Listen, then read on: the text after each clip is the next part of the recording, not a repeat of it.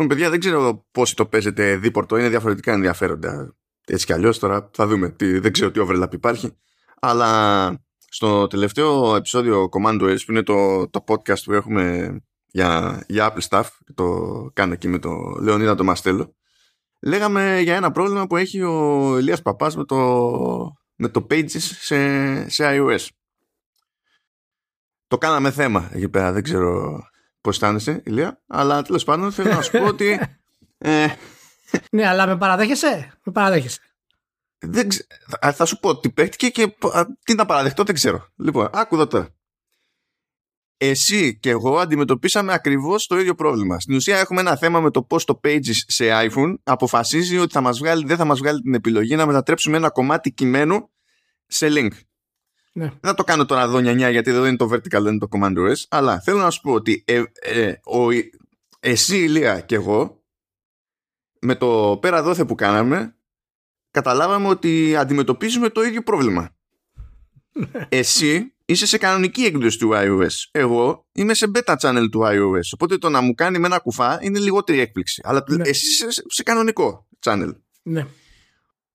Σε beta channel είναι και ο Λεωνίδας. Αλλά ο Λεωνίδας στο δικό του iPhone δεν έχει το ίδιο πρόβλημα. Λειτουργούν άλλα κομπλέ. Γεια σας, γεια σας. Καλώς ήρθατε στο Vertical Slice 160 με εισαγωγικό Mac που βρήκα bug ο μοναδικός στον κόσμο που βρήκε τέτοιο bug. Έτσι. Να το ξέρετε γιατί έχω iPhone.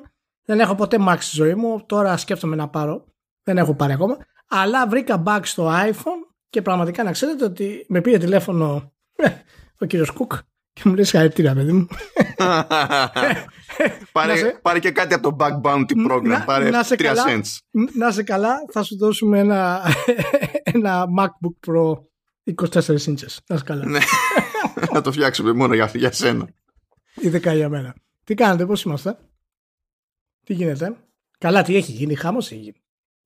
Με, με τι απ' όλα; Απ' όλα, απ' όλα. Χάμος έχει γίνει. Χάμος. Έχω, έχω μάθει αρκετά σήμερα στο, ε, στην Ελλάδα. Ξέρεις, επειδή εγώ δεν είμαι στην Ελλάδα. Είναι δύσκολο να παρακολουθήσω τα, τι, τι έχει γίνει σήμερα στην Ελλάδα; δεν ξέρω, εγώ είμαι εδώ, δεν έχω ιδέα. Σήμερα, σήμερα ή χθες. Δεν ξέρω. Λοιπόν, έγινε αυτές τις μέρες τέλος πάντων. Είναι αυτό με τη συναυλία. Και γενικά δεν ξέρω τι είχε γίνει ναι. με τη συναυλία. Και γιατί τα, τα ελληνικά νέα διαβάζω τα χοντρικά, δεν μπαίνω στη, στο μεδούλι. Ευτυχώς που έχω βέβαια το Facebook ε, που το ανοίγω μερικές φορές και άλλα social media για να καταλαβαίνω τι γίνεται. Οπότε τι έγινε τώρα; Έγινε λοιπόν ότι αποφασίστηκε να γίνει μια συναυλία όπου θα συμμετείχαν δεκάδες καλλιτέχνες αφιλοκερδός, τεράστια ονόματα, ιστορικά σύγχρονα αλλά και κάποια πλάγια. Οκ. Και βγάλανε μια αφίσα κατά του πολέμου. Αυτό λοιπόν... Αυτό που λέει συναυλία ειρήνης και έτσι. Ναι, ναι. Αυτό ενόχλησε και ανθρώπους που ξέρω και εγώ προσωπικά έτσι. Τους ενόχλησε γιατί δεν ήταν πολιτικά ορθό να γραφτεί έτσι. Οπότε λέω, καλά ρε παιδιά, OK, okay, πώς θα έπρεπε να γραφτεί. Προφανώς θα έπρεπε να γραφτεί ότι κάτω ο Πούτιν θάνατος στον κομμουνισμό, στη δικτατορία και σωτηρία στον ανθρώπινο είδος, ας πούμε. Και, και, και στον Καρλ Μάρξ, δεν ξεχνιόμαστε, γιατί τα είδαμε και αυτά στη Φλόριντα. Και παθαίνω ένα σοκλείο, δηλαδή το, το, το, το, να πούμε κάτω ο πόλεμος, να, να βοηθήσουμε την ειρήνη δεν μπορώ να το πούμε. Όχι, δεν μπορώ να το πεις αυτό μάλλον πλέον. Και θα σου πω γιατί. Δεν είναι μόνο ότι είναι πολιτικά ε, ανορθόδοξο να το πεις έτσι. Αυτός που το λέει έτσι είναι φασίστας. Είναι δηλαδή, είναι δηλαδή αυτός που κατά βάθος υποστηρίζει τον Πούτιν και ό,τι αντιπροσωπεύει. Οπότε καταλαβαίνεις ότι αν εγώ γράψω τέλος τον πόλεμο ας κάνουμε όλα ένα βήμα προς την ειρήνη, αυτή την περίοδο με κάνει φασίστα που ακολουθεί στην ουσία τον Πούτιν. Ναι, εντάξει, κοίτα, δεν, δεν είναι ακριβώς έτσι. Απλά τι, πώς να σου, πω, σου έρχεται έτσι επειδή όντως δεν είσαι εδώ. Τουλάχιστον αυτό που προλάβει και το έχω σφιστεί ναι, λίγο. Ναι, ναι, όχι, όχι, με, με ενημέρωσαν τι γίνεται. Με ενημέρωσαν ότι κάποιοι από αυτούς τους καλλιτέχνες είναι. Γιατί υπάρχει background, ρε παιδί μου, σε αυτό. Δεν είναι η ναι. δήλωση η ίδια. Είναι το, ε, το το, το κίνητρο πίσω από τη δήλωση εκεί που ξέρεις ότι υπάρχει κάποιο συγκεκριμένο κίνητρο. Γιατί σε ναι. κάποιες περιπτώσεις, όντως, βάσει ναι, προϊστορίας, ναι. δηλαδή φαίνεται αν ναι, υπάρχει ναι, κίνητρο. Ναι, ναι, ότι υπάρχει ε, κάποιο κίνητρος για κάποιους καλλιτέχνες μπορεί να υπάρχει. Αλλά εδώ ήταν για όλους τους καλλιτέχνες. Ναι, καλά, έτσι πάει αυτό. Ναι. Και που ήταν να λάβουν μέρος, ας πούμε, στη συναυλία. Οπότε όλοι είναι φασίστες στην ουσία. Και βγήκανε και memes σχετικά με την αφίσα, ας πούμε, που είχε βγει ε, στην πρώτη. Οπότε ακόμα και καλλιτέχνες στο επίπεδο πούμε, του Γιώργου Νταλάρα ε, απογοήτευσαν με αυτή τους τη στάση που, είναι, που δεν δείχνει την κατακραυγή ενάντια στους δρόσους με αυτό το πράγμα. Άρα κάτι κρύβει μέσα του. Φυσικά όλες οι θεωρίες. Εντάξει, αυτό είναι γενίκευση τώρα που δεν έχει, ως συνήθως δεν έχει κάποιο συγκλωστικό νόημα. Όλες οι θεωρίες για το ποιοι από αυτοί οι καλλιτέχνες ε, όντως υποστηρίζουν ας πούμε, τον Πούτιν, δεν υπάρχουν αποδείξεις. Υπάρχουν μόνο θεωρίες. Είναι κλασικό ελληνικό φαινόμενο αυτό. Απλά εμένα μου έκανε εντύπωση, επειδή απέχω από την Ελλάδα αρκετά, δεν είχα μπει στο ρυθμό για να καταλάβω και το background. Οπότε ρώτησα κανονικές ερωτήσεις δύο-τρεις φορές στο Facebook. Παιδιά, αυτό είναι αλήθεια. Ισχύει αυτό το πράγμα. Οπότε τι έγινε; Κατά γενική ομολογία, μιλάμε τώρα κατά γενική ομολογία, ένα μικρό κομματάκι, έτσι προφανώς, ε, που ασχολούνται με αυτό το πράγμα, είναι ότι δεν είναι πολιτικά ορθό να το πεις αυτό το πράγμα. Και αυτό ήρθε από ανθρώπους που είναι ενάντια στην πολιτική ορθότητα του ιδεολογικού πολέμου της Δύσης. Καλά, εδώ πέρα η πολιτική ορθότητα δεν είναι... δεν έχει κα... Η πολιτική ορθότητα δεν, έχει κανένα νόημα σε αυτή τη συζήτηση, έτσι κι αλλιώς. Δηλαδή. αυτός που εκνευρίζεται με το να, να συμμορφώνεται ε, με την πολιτική ορθότητα όσον αφορά το πώς θα αποκαλέσεις κάποιον στη Δύση, για το είναι, είναι χ, είναι σ, είναι it, είναι they, είναι them. Αυτός που εκνευρίζεται με αυτό το πράγμα πάρα πολύ, απαιτεί πολιτική ορθότητα για τον πόλεμο. Γιατί άμα πεις κάτι άλλο από αυτό που αυτός πιστεύει ότι είναι το σωστό, είσαι φασίστας. Είσαι υπέρ Καλά, του τώρα, εδώ, εδώ έχουν μπλέξει διαφορετικά θέματα. Δηλαδή, πραγματικά η πολιτική ορθότητα δεν έχει καν νόημα στην όλη συζήτηση. Δηλαδή, δεν, Όχι, κα, κανέ, κανένα, κα, κανένα ρόλο δεν έχει. Μου έκανε εντύπωση γιατί η υποκρισία που βλέπω είναι ασύλληπτη και πραγματικά ε, ήμουν από αυτούς ανέκαθεν που ποτέ δεν πίστευα ότι η Ελλάδα έχει τόσο χαμηλό επίπεδο όσο φαίνεται. Και μάλιστα είχαμε. Σάξ του μπιγιού, φίλε. Είχαμε, είχαμε και, και πολλές συζητήσεις με τον Νίκο Παπακοσταντίνο για αυτό το θέμα. Ε, όπου μου έλεγε ο Νίκος ότι εντάξει, είμαστε γενικά για το Πέουλο. Ωραία, μ' άρεσε. Και καλά save, τώρα πάει. Τέλος πάντων. Ναι. Ε, εγώ του έλεγα το κάτι άλλο, ας πούμε, ότι εντάξει, ξέρεις, έχουμε καλά στοιχεία κτλ. Αυτά που βλέπω από ανθρώπους που γνωρίζω αυτή την περίοδο, γιατί αυτοί είναι οι άνθρωποι που είναι υποτίθεται η αφρόκρεμα για μένα. Ήταν οι φίλοι μου. Είναι οι φίλοι μου. Τέλος πάντων, όχι, ήταν, είναι. Εντάξει, αυτό δεν είναι δικλίδα για τίποτα, δυστυχώς. Και βλέπω κάποιες θέσεις οι οποίες δεν έχουν νόημα, όχι νόημα λογικής να πεις ότι αυτός ο καλλιτέχνης έχει δείξει αυτά τα στοιχεία ή αυτός ο καλλιτέχνης έχει δείξει τα άλλα στοιχεία.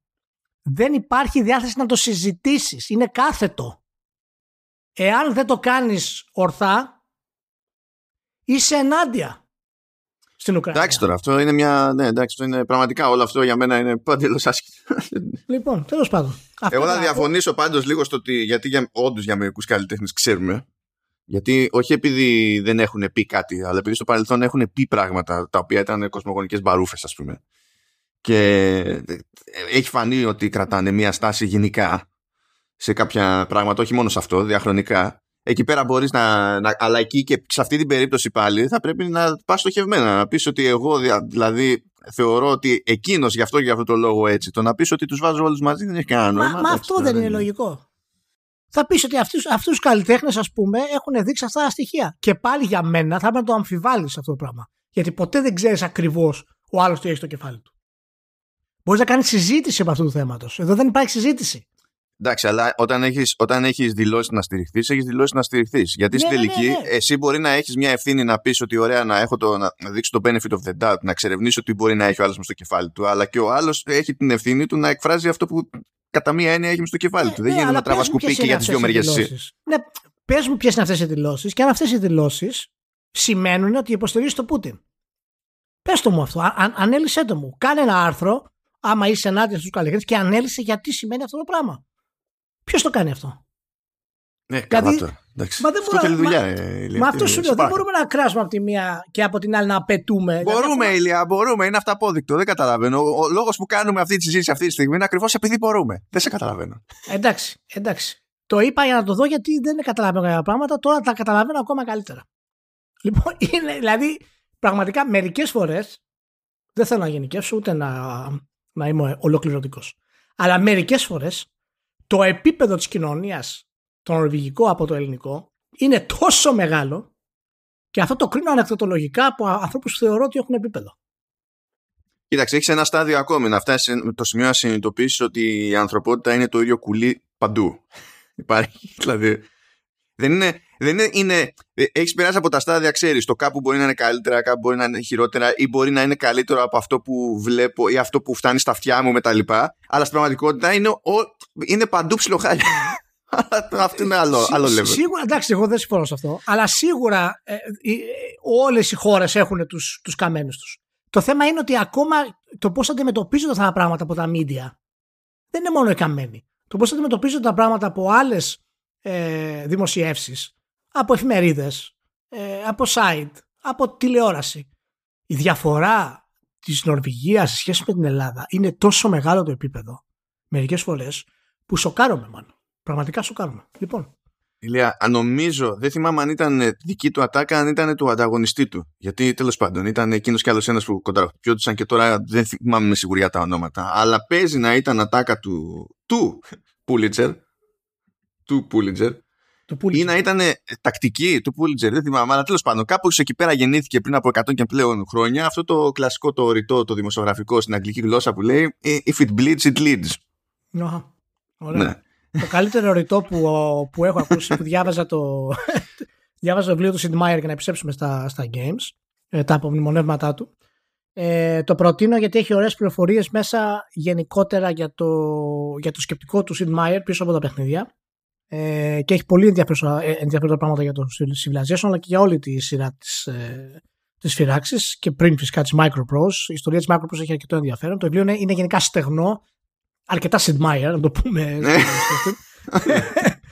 ε, αλλά αναφέρει μέσα όταν ε, προσπαθούσε να προσπαθεί μάλλον να εξηγήσει ε, ποια είναι η σχέση του κοινού με το artificial intelligence. Δηλαδή γιατί ε, τα μεγαλύτερα προβλήματα που έχουν ε, οι φίλοι με τους civilization και των παιχνιδιών στρατηγικής είναι οι ανισορροπίες και η δυσκολία ας πούμε. Και επειδή δεν μπορεί να φτιαχτεί κανονικό AI παραδείγματος χάρη ε, αναγκάζονται να χρησιμοποιούν διάφορα trick έτσι. Οπότε ε, έλεγε ο Σιντ ότι εμείς ξέραμε ότι δεν πρόκειται να πετύχουμε από το playtesting. Δεν χρειάζεται να κυκλοφορήσει λέει, το παιχνίδι για να το δούμε στα φόρουμ τις διαμαρτυρίες. Οι playtesters παίζανε το παιχνίδι και όταν είχαν ε, την υπεροπλία και έπρεπε να νικήσουν και χάνανε, ερχόντουσαν και λέγανε αυτό δεν είναι φυσιολογικό. Και τους εξηγούσαμε ότι αυτό συμβαίνει παραδείγματος χάρη μία φορά στις τέσσερις σχεδόν, γιατί υπάρχουν παραδείγματα στην ιστορία όπου χαμηλότερες ε, ε, ναι. δύναμης, ας πούμε, στρατός, χαμηλότερη δύναμη στρατός, ε, νίκησε, ξέρω εγώ, τον άλλο. Ναι, αλλά δεν είναι ρεαλιστικό, λέγανε. Οι playtesters τώρα. Οπότε, για να τους ε, αλλάξουν την άποψη, τους ε, αρχίσαν να εξετάζουν το playtesting στο οποίο νικούσαν με μικρότερες πιθανότητες. Και τους φέρανε στο meeting και λένε ότι στο τελευταίο playtesting, εσείς και εσείς νικήσατε τη στρατηγική, το AI, έχοντα λιγότερες πιθανότητες. Δηλαδή με, πιο αδύναμο στρατό. Και η απάντησή τους ναι, αλλά εμείς είχαμε τακτική. Ε, ναι, λοιπόν, γι' αυτό ξέρεις τι κάνεις. Τους καταστρέφεις το παιχνίδι όπως είναι, βάζεις πυρηνικά και με ένα κουμπί πεθαίνουν όλοι.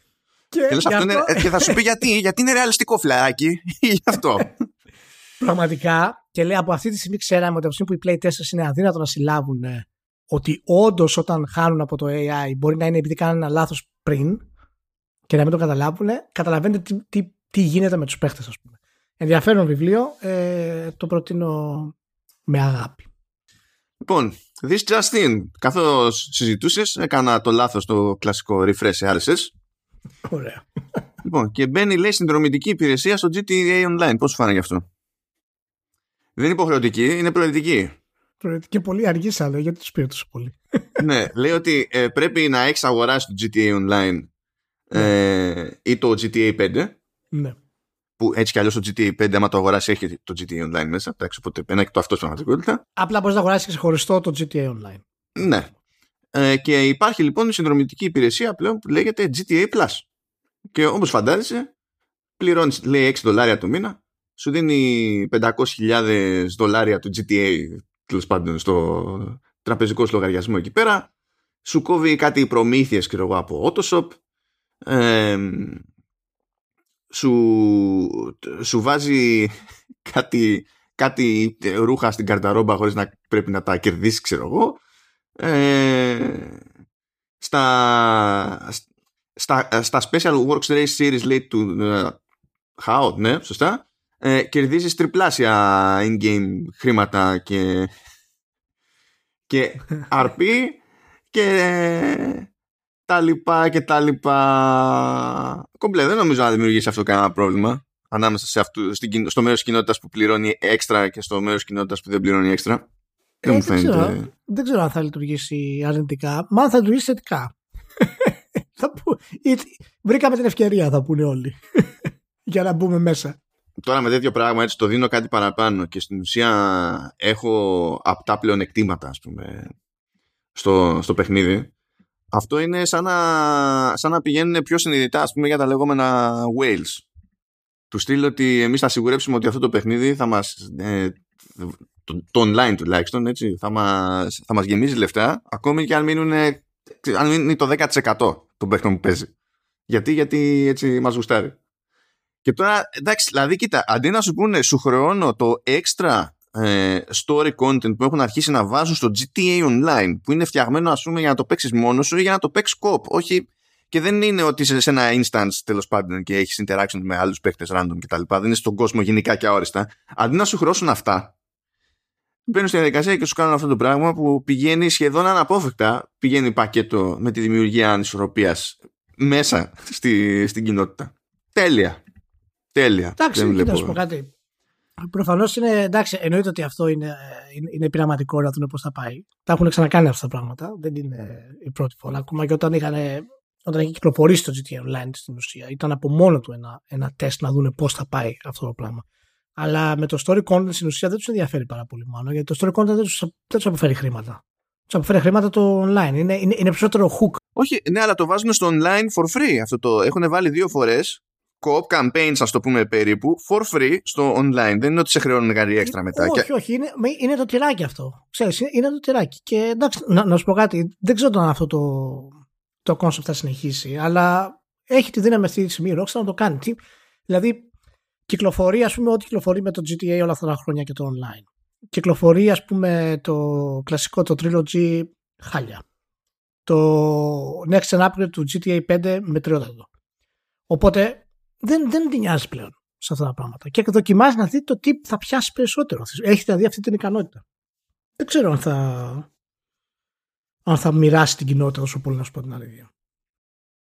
Δεν ξέρω. Από την άποψη, από την άποψη ότι εν τέλει θα υπερισχύσει το, ξέρεις, το οικονομικό και ότι ή θα το κάνουμε ή δεν θα το κάνουμε τελικά. Μα δεν χρειάζεται. Κοίτα, όσο και να γκρινιάξει η κοινότητα, ε, όταν μπλέκεις με, τέτοια, με τέτοιες μόντες, μπορείς να καταλήξεις με λιγότερους παίχτες να βγάζει περισσότερα από ό,τι έβγαζες πριν. Δηλαδή το να επικρατήσει το οικονομικό είναι εύκολο. Δεν είναι... Αυτό δεν σημαίνει βέβαια ότι δεν δημιουργείς ανισορροπία. Σημαίνει ότι δεν σε νοιάζει. Ναι, μα ναι, μα, μα άμα δεν σε νοιάζει, τότε δεν υπάρχει νόημα. Η ανισορροπία δεν σημαίνει τίποτα. δηλαδή δεν. Ε, από που δεν σε ενδιαφέρει, δεν σε νοιάζει αν υπάρχει κανένα ανισορροπία, ας πούμε. Είναι, είναι ό,τι να είναι. Ε, εγώ τους νιώθω πάντως, γιατί δεν είμαι σίγουρος αν βγάζει τα λεφτά του αυτό το παιχνίδι. Αν έχει πουλήσει καλά. Δεν είμαι πολύ σίγουρος. να κάνουμε ένα search στο Google. Για να δούμε. δεν ξέρω τι Δηλαδή, πάντως... ή, ή Μάρτον. Δηλαδή, Πάντως ο άλλος τελείωσε το Elden Ring σε λιγότερο από 25 λεπτά. Έχω 60 ώρες στο πρώτο άλογο στο πρώτο, στο πρώτο τρικάρδιο. Έλα, εντάξει, δηλαδή, έλεος. Okay. Λοιπόν, ε, πάμε για ένα follow-up και αυτό είναι σημερινό, σημερινό εννοώντας ότι γράφουμε 25 Μαρτίου γιατί οτιδήποτε μοιάζει με ελεύθερο επάγγελμα και αργία δεν πάνε μαζί, το, να τα λέμε αυτά. Ε, Εμείς δεν έχουμε αργία στην Νορβηγία. Ε, ε, ναι, εντάξει, είστε αντίχριστοι. Τι να γίνει τώρα. γιατί εμείς που έχουμε είμαι εγώ αντίχριστος εδώ. Καταλάβετε, δεν ασχολούμαι καθόλου. Λοιπόν, ε, ε, έσκασε ένα μήνυμα στο επίσημο blog του PlayStation για τον Gran Turismo 7. Λέει λοιπόν Gran Turismo 7, an update from Polyphony Digital. Όταν ο τίτλος είναι έτσι, καταλαβαίνεις ότι κάτι σοβαρό παίζει. Ναι. δεν έχουν προσπαθήσει καν για, το, για, για, για SEO. Αλλά τέλος πάντων, OK. Okay.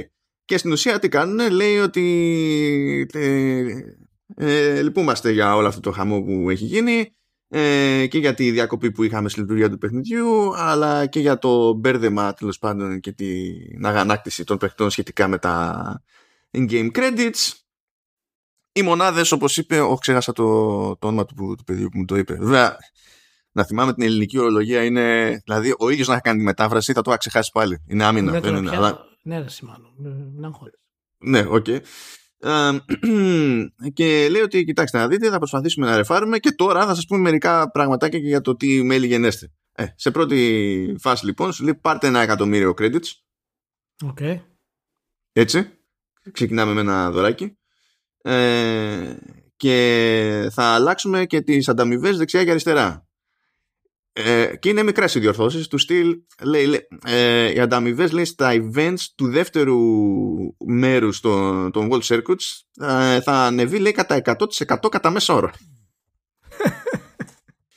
ε, θα προσθεθούν λέει με, ε, μεγάλες ανταμοιβές σε Circuit Experience σε όλα τα, τα gold και bronze results, παύλα placements και, και τα λοιπά.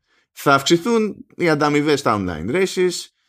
Εμ, τι, θα, καλά θα προσθεθούν λέει εντάξει endurance races στα missions 8 λέει που και αυτά θα έχουν υψηλότερες ανταμοιβές ε, στη, με βάση τα μέχρι τώρα δεδομένα της κατηγορίας αυτό, που, αυτό δεν το είχα πάρει χαμπάρι δεν το είχαμε συζητήσει την προηγούμενη φορά που αυτό, αυτό ήταν τραγικό ε, υπήρχε όριο στο πόσα credits μπορούσες να είχες μέσα στο, στο in-game wallet που να μην είναι αγορασμένα. Είχε ταβάνει τα 20 εκατομμύρια credits. Και αν, και αν δηλαδή έτσι όπως το λέει εδώ πέρα, αν, είχες, αν κερδίζεις παραπάνω, ήταν σαν να μην μπορούσες να τα κρατήσεις. Έπρεπε να τα καίς δηλαδή στο μισοδιάστημα. Και ανεβαίνει αυτό το, το όριο στα 100 εκατομμύρια. Ενώ αν αγόραζες έξτρα, αυτά δεν είχαν πρόβλημα. Αν ξεπέρναγες το όριο, ας πούμε, τους τα έβαζε παραπάνω. Και θα ε, αυξηθεί, λέει, και η ποσότητα μεταχειρισμένων και αυτοκινήτων Legend ε, που θα προσφέρονται ανά πάσα ώρα και στιγμή. Αυτό έχει να κάνει με το rotation ε, στο in-game shop. Επειδή κάποια. Ε, δηλαδή δεν προσφέρονται τα ίδια ξέρω εγώ, αυτοκίνητα ανά πάσα ώρα και στιγμή. Οπότε κατηγορήθηκαν ότι έτσι μέσα σε όλα, με την, όλη, το, το, την υπόθεση με τις ανταμοιβές, τα πάνω κάτω και τις ιστορίες, ότι έτσι βασίζονταν και στο λεγόμενο φόμο περισσότερο ρε παιδί μου. Οπότε θα το πειράξουν και, και αυτό. Και παρακάτω, χωρίς να έχουν συγκεκριμένο time frame, έχουν πει τέλος πάντων ότι έρχονται και άλλες αλλαγές. Λέει ότι θα ανεβούν οι ανταμοιβές λέει στα limited time ε, events, λέει rewards εδώ, αλλά νομίζω ότι θα λέει events, ότι εννοεί ο ποιητής. Ναι. Ότι θα γίνουν προσθήκες στο World Circuit, ότι θα μπουν και άλλα endurance races ε, ακόμα και 24 ώρα. Ε, online time trials και πάλι ε, αναδιάρθρωση των τέλος πάντων σχετικών rewards και θα φροντίζουν να μπορείς να πουλήσεις και τα αυτοκίνητα που έχεις στον garage κάτι που γινόταν παλιότερα σε παλιότερα παιχνίδια Grand Turismo ώστε να πεις ότι αν αυτό μου είναι άχρηστο τουλάχιστον να πάρω κάπως από τα χρήματα μου πίσω και τα συνάφη κοινώς Κολοτούμπα που ε, είχαμε πει πότε ήταν στο προπερασμένο επεισόδιο που, που λέγαμε ότι δεν νομίζουμε ότι θα κρατήσει για πολύ αυτό το πράγμα ε, δεν κράτησε ναι. και εγώ Ε, ναι. Κάτσε μία εβδομάδα. Εντάξει, καλά είναι. Πού να τα φανταστούν αυτά, πού να τα φανταστούν, δεν ξέρω. Δηλαδή, ε, ε, το κομμάτι της ψυχαγωγίας που έχει τα περισσότερα στατιστικά ever για οτιδήποτε, για τη, τη χρήση, ας το πούμε χρήση, με ενοχλεί και που το λέω, του περιεχομένου, ε, δεν μπορούσε να φανταστεί κάποια τέτοια πράγματα. Αν πιστεύταμπλ που λέω, συνήθως σε τέτοιες περιπτώσεις, αλλά τέλος πάντων ισιώνει η φάση. Ας το Ναι. πάρουμε έτσι. Εντάξει, αναμενόμενο ήταν αυτό, γιατί δεν είναι. Η Sony έχει κάνει πάρα πολλές ε, λαδιές αυτή την περίοδο και πολλές κολοτούμπες. Έγινε επαγγελματίας πλέον σε αυτά τα πράγματα. Ε, και αυτό ήταν ένα ακόμα από τα πράγματα τα οποία ξέρεις, έριξε άδεια για να πιάσει γεμάτα. Οπότε σου είπε ότι εντάξει, κοίτα να δεις, ε, άμα, δεν τους, άμα τους κάτσεις στραβά, θα κάνουμε την αλλαγή, θα τους το διορθώσουμε. ας πούμε. Οκ. Τώρα θα βγουν τα, τα post και τα fanboys και θα λένε Α, κοιτάξτε τη Sony που νοιάζει για τους gamers. Ας πούμε. Ε, εντάξει, εντάξει, έτσι, έτσι πάμε. θα, θα γίνει μεγάλο event από αυτό το πράγμα. Τέλος πάντων, ε, εντάξει, ε, φυ- φυσικά και είναι καλή κίνηση και τα λοιπά. Απλά ξέρεις, πλέον ε, υπάρχει ένας κυνισμός όταν βλέπουμε εταιρείες να κάνουν τέτοια πράγματα, γιατί ξέρουμε τι κρύβεται από πίσω. είναι προβλέψιμες και γι' αυτό το είπαμε την προηγούμενη εβδομάδα ότι δεν πρόκειται να κρατήσει αυτό το πράγμα. Γιατί για μας είναι προβλέψιμες επειδή έχουμε ασύλληπτη ματιά στη βιομηχανία στο vertical slice βλέπουμε, βλέπουμε καρφί καρφί λοιπόν, και πέφτουμε μέσα 9 στις 10 φορές πέφτουμε μέσα Θέλω να διαφωνήσω με τη, με, με, το, με τη φρασιολογία τύπου βλέπουμε καρφί καρφί, καρφί. Γιατί δεν, δεν με αγγίζει, κατάλαβες. Δεν, δεν θεωρώ ότι με αντιπροσωπεύει. Ναι, ναι εντάξει, πάρ το μεταφορικά. Πάρ το μεταφορικά. λοιπόν, πάμε ένα πέρασμα από Epic, Xbox και Ουκρανία, γιατί συνδυάζεται λίγο αυτό. Λοιπόν, βγήκε η Epic και λέει: Παιδιά, κοιτάξτε να δείτε. Θα κάνουμε μια μόντα εκεί πέρα και ό,τι τζίρο έχουμε από το Fortnite από, από 20 Μαρτίου μέχρι 3 Απριλίου, τρέχει ακόμα δηλαδή αυτό, ε, θα πάνε για, για Ουκρανία. Και κάνουν και ένα κονέ με το Xbox, που στην ουσία ό,τι θα έβγαζαν από αυτές τις συναλλαγές στο Xbox μεριά, γιατί από τις συναλλαγές κρατάνε προμήθεια. Ναι. Ε, ό,τι θα έβγαζε το Xbox από αυτή την ιστορία επίσης θα πάει προς την ίδια μεριά οπότε δεν κρατάνε ε, χρήματα φαντάζομαι σε αυτές τις περιπτώσεις το μόνο φράγκο που κρατιέται αναγκαστικά είναι αυτό που τραβάει η τράπεζα για τη συναλλαγή και δεν το γλιτώνει κανένας το τι είναι τέλος πάντων μπορεί να είναι 2% or something, κάτι τέτοιο. Και αυτό πήγε πετώντας ε, από την άποψη ότι αυτή είναι η τελευταία μέτρηση που έχουμε βασικά, το τελευταίο update. Γιατί εμείς γράφουμε 25 του μήνα, αλλά το τελευταίο update από την Epic είναι 22 του μήνα. Από 20 με 22 του μήνα, ε, αυτή η προσπάθεια μάζεψε 50 εκατομμύρια δολάρια. Ε, και πηγαίνει σε διάφορες μεριές, γιατί έχει UNICEF εδώ, Direct Relief, και προγράμματα των Ηνωμένων Εθνών και τα συνάφη. Αυτό είναι εντάξει, είναι αυτή είναι η δύναμη του να έχεις την, ναι, συστηματικά την προσοχή του critical mass, ας το, ας το πούμε έτσι. Και εδώ που τα λέμε, ε, μπορεί να είναι και το καλύτερο πράγμα που μπορεί να βγάλει ένα παιχνίδι σαν το Fortnite in the grand scheme of things αυτό εννοώ, άσχετα με το τι είναι το παιχνίδι διότι μπορείς να πεις με straight face ότι παιδιά, κοιτάξτε να δείτε, είστε οι τύποι που θα πληρώσετε εξτραδάκι για ένα skin και για ένα emote. Τι πιο λογικό από το να χρεωθείτε και για κάτι τέτοιο στην τελική. Πιο πολύ τόπο θα πιάσει και για εσά και, για και για την Ουκρανία. Εντάξει, κοίτα, η δύναμη της κουλτούρας Fortnite είναι αδιαφεσβήτη, δεν το συζητάμε πλέον. Ε, σε όλα τα επίπεδα. Και αυτό, αν μη τι άλλο, είναι επιθετικό για την βιομηχανία. Έχει κάνει να είναι σημαντικός παίκτης σε πάρα πολλά πράγματα. Και αυτό είναι μία ακόμα απόδειξη έτσι, της σημασίας του Fortnite στη βιομηχανία. Γιατί πέρα από το ότι είναι εξαιρετικό παιχνίδι, ε, πέρα από το ότι έχει, ε, έχει διαρκέσει στον χρόνο, ας πούμε, ούτε, ούτε σου είναι ο ίδιος δεν το περίμενα αυτό το πράγμα προφανώς. Ε, το επίπεδο που έχει φτάσει είναι, είναι κανονικό critical mass, όπως το λέμε. Δηλαδή είναι το παιχνίδι πραγματικό mainstream. Το ξέρουν οι παππούδες ή οι γιαγιάδες ε, όπως είναι το Mario παραδείγματος. Οπότε, Α, και πηγαίνει και τα έσοδα, συγγνώμη μια διευκρίνηση έξτρα, πηγαίνουν και τα έσοδα από το, τη συνδρομητική υπηρεσία που έχουν και αυτοί, το Fortnite Crew. Ναι. Και από αυτά. Λέει, αν γίνει η ανανέωση της συνδρομής σου ε, μέσα σε αυτές τις ημερομηνίες, τότε και αυτά ε, πηγαίνουν προς τα εκεί, προς Ουκρανία ναι, μεριά. Πολύ καλό. Να πούμε βέβαια ότι έχουμε ξανακάνει τέτοιες ε, κινήσεις ως βιομηχανία. Σε πιο μικρό επίπεδο φυσικά. Αλλά ναι, εδώ είναι το ξανά, scale. Ναι, έχουν ξανά βοηθήσει σε διάφορες τέτοιες περιπτώσεις. Ε, είτε με δωρεάν παιχνίδια, είτε με συνδρομές, ε, είτε ξέρω εγώ να αλλάζουν ας πούμε, ξέρεις, ακόμα και η EA είχε κάνει στο, στο FIFA παραδείγματος χάρη ε, διαμαρτυρία για, το θέμα του ρατσισμού μέσα στο παιχνίδι δηλαδή digital. Οπότε έχουμε τέτοιες ε, τέτοιες καταστάσεις βιομηχανία. Απλά μου αρέσει που η Epic ε, ξέρεις, λέει παιδιά θα κάνω αυτό το πράγμα επειδή είναι τόσο μεγάλος παίκτης. Και αυτό είναι, είναι πολύ ωραίο. Μου αρέσει όταν η βιομηχανία μας κάνει τέτοια πράγματα. Έχουμε τέτοια δύναμη δηλαδή. Ναι, όχι, αυτό είναι, είναι, είναι καλό. Και τέτοιο, εντάξει, έχω εγώ τις διαφωνίες με την Epic και τον Sweeney, αλλά άλλο το ένα, άλλο το άλλο, παιδί μου. Εδώ πέρα δεν υπάρχει downside. δηλαδή δεν, δεν υπάρχει κάτι να πεις. Και στην τελική, όταν έχεις τέτοιο εκτόπισμα, ας πούμε, και στις ηλικίες που μπορούν να το κάνουν αυτό πιο εύκολα, ε, αν είναι να το χρησιμοποιήσεις για κάτι, γιατί να μην το χρησιμοποιήσεις για αυτό το κάτι. Δηλαδή, είναι ναι. ό,τι πιο λογικό σε τέτοιες περιπτώσεις. Τι άλλο να πεις. Ναι, ναι. Λοιπόν, φεύγουμε από εδώ, πάμε στη... Έχουμε πολύ μικρή στάση σε Transmedia αυτή τη φορά. Να πούμε ότι ξεκίνησε η σειρά Halo, δεν έχω προλάβει να δω, ε, αλλά θα το κάνω. Παίζεται τέτοιο Ελλάδα, παίζεται με μια μέρα καθυστέρηση η Cosmote TV, από όσο ξέρω. Οπότε δεν είναι ότι δεν έχουμε καθόλου πρόσβαση. Τώρα εκεί πέρα που είσαι εσύ έχει ξεκινήσει, είναι και χαμός με το τι γίνεται σε Ευρώπη με περιεχόμενο Paramount Plus και τέτοια, ούτε που θυμάμαι τι παίζει. Δεν θυμάμαι τι, τι, δεν θυμάμαι τι έπαιζε εδώ, σιγά που θα θυμόμουν Νορβηγία τι παίζει. Το Paramount Plus προσφέρεται μέσω του Apple TV εδώ. Υπάρχει δηλαδή app μέσα στο Apple TV.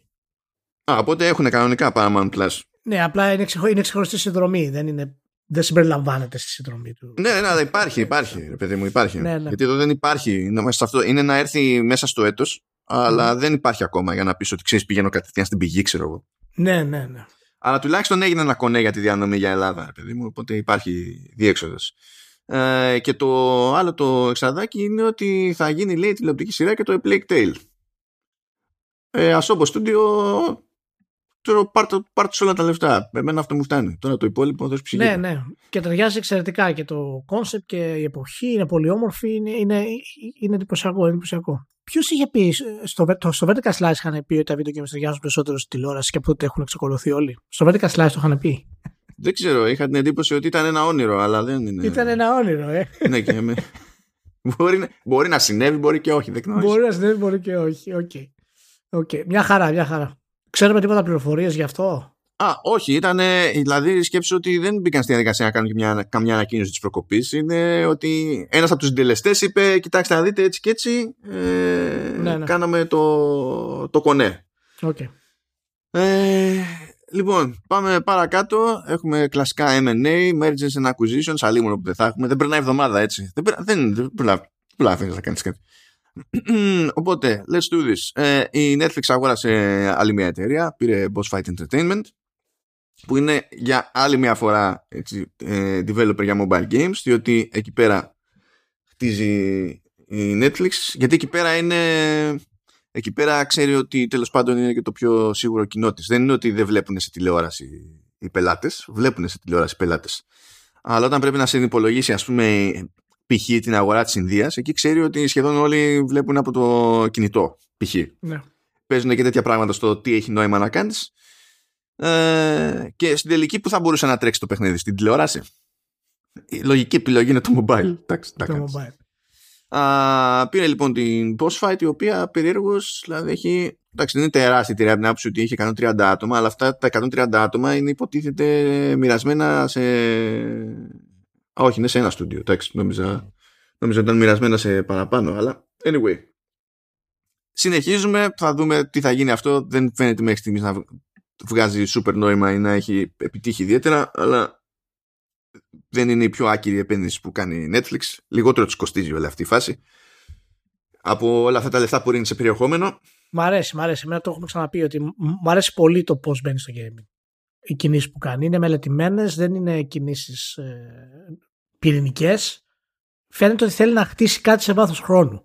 Γενικά. Αυτό, αυτό βλέπω εγώ. Κοίτα, ε, είναι, είναι, λογική, είναι λογικό το χώσιμο που κάνει. Ε, απλά δεν πείθομαι μέχρι στιγμής ότι σε βάθος χρόνου θα έχει ουσιώδες αντίκρισμα. Η, η Netflix ζει από το περιεχόμενο. Οι ανταγωνιστές της ζουν από χίλια πράγματα. Ε, ψάχνεται να κάνει να μην έχει στην ουσία αυτό που λέμε όλα τις τα αυγά στο ίδιο καλάθι το οποίο είναι λογικό από την πλευρά της να μην είναι ξεκρέμαστη έτσι κάνουν όλοι όσο, όταν θέλουν να σταθούν ναι, ναι. Ε, κοίτα, ε, εγώ δεν λέω αν θα πετύχει όχι αυτό το πράγμα. Λέω ότι η στρατηγική της για να μπει στο gaming είναι σωστή. Δεν θα ήθελα να κάνει οτιδήποτε άλλο. Δεν θα ήθελα να πάρει ούτε μεγάλο developers, ούτε μεγάλο designers για να κάνει bam και να πει σχεδιάζουμε τα υπερπαιχνίδια η στρατηγική της για να μπει στο gaming είναι σωστή. Το αν θα της βγει εξαρτάται από πολλά πράγματα. Δεν εξαρτάται ναι, ναι, ναι, από, το, ναι. από αυτό. Αλλά μου αρέσει αυτό το πράγμα γιατί δείχνει ότι δεν έχει έπαρση. Είμαστε τον, η Netflix, θα μπούμε στο gaming, θα τα σαρώσουμε όλα, ας πούμε. Και αυτό μπορώ να πω ότι ακολουθεί την πατέντα της ε, της Apple. Η Apple της πήρε, της πήρε, της πήρε, της πήρε, της πήρε, δημιούργησε κάτι συγκεκριμένο με Apple logo, ας πούμε. Το οποίο είναι της Apple. Αλλιώς θα μπορούσε να κάνει 200 Red Dead Redemption κάθε μήνα η Apple. Ναι. Από θέμα οικονομίας τουλάχιστον. Εντάξει, το Γενικά το πιο ανάλογο φαινόμενο που μου έρχεται δηλαδή στην περίπτωση Netflix και το τι κάνει στο gaming είναι στην πραγματικότητα Spotify με το, με το podcasting. Του στυλ δεν θα είμαστε μόνο μουσική. Τα οικονομικά της μουσικής τα ξέρουμε. Ε, τα περιθώρια κέρδους είναι αστεία. Ε, ό,τι βγάλουμε περισσότερο από τη διαφήμιση. Αλλά το, στα, στα podcast είναι αλλιώς. Και μόνο που δεν πληρώνουμε για να πατήσει ο άλλος play είναι, είναι βελτίωση στο Snapchat. Οπότε έτσι ψάχνονται να, να χωθούν όλοι. Αλλά από εκεί και πέρα, το άλλο το story στην υπόθεση είναι ότι πετάχτηκε εκεί η Sony. Είχε μια συνεργασία, είχε γίνει μια επένδυση πρώτη στη, στη Haven της J. Raymond ε, και είπε: Δεν βαριέσαι. Την αγοράζουμε τη Haven Studios. Οπότε είναι άλλη μια εξαγορά μετά την Bungie που στοχεύει σε παραγωγές που είναι στην ουσία live λεγόμενα live games, games as a service, ε, game services όπως θέλετε πείτε το. Ε, αυτή τη φορά βέβαια σε αντίθεση με την Bungie ε, δεν μιλάμε για ανεξαρτησία και τα συναφή και ξυπακούεται ότι οι παραγωγές της Haven Studios καλά έτσι κι αλλιώς η πρώτη που είχε ανακοινωθεί ήταν έτσι αλλά δεν προβλέπεται να αλλάξει αυτό παρακάτω. Θα είναι αποκλειστικά για PlayStation ή και PC γιατί πλέον όταν λες αποκλειστικά για PlayStation ναι. Είναι αυτό εντάξει δεν ξέρω.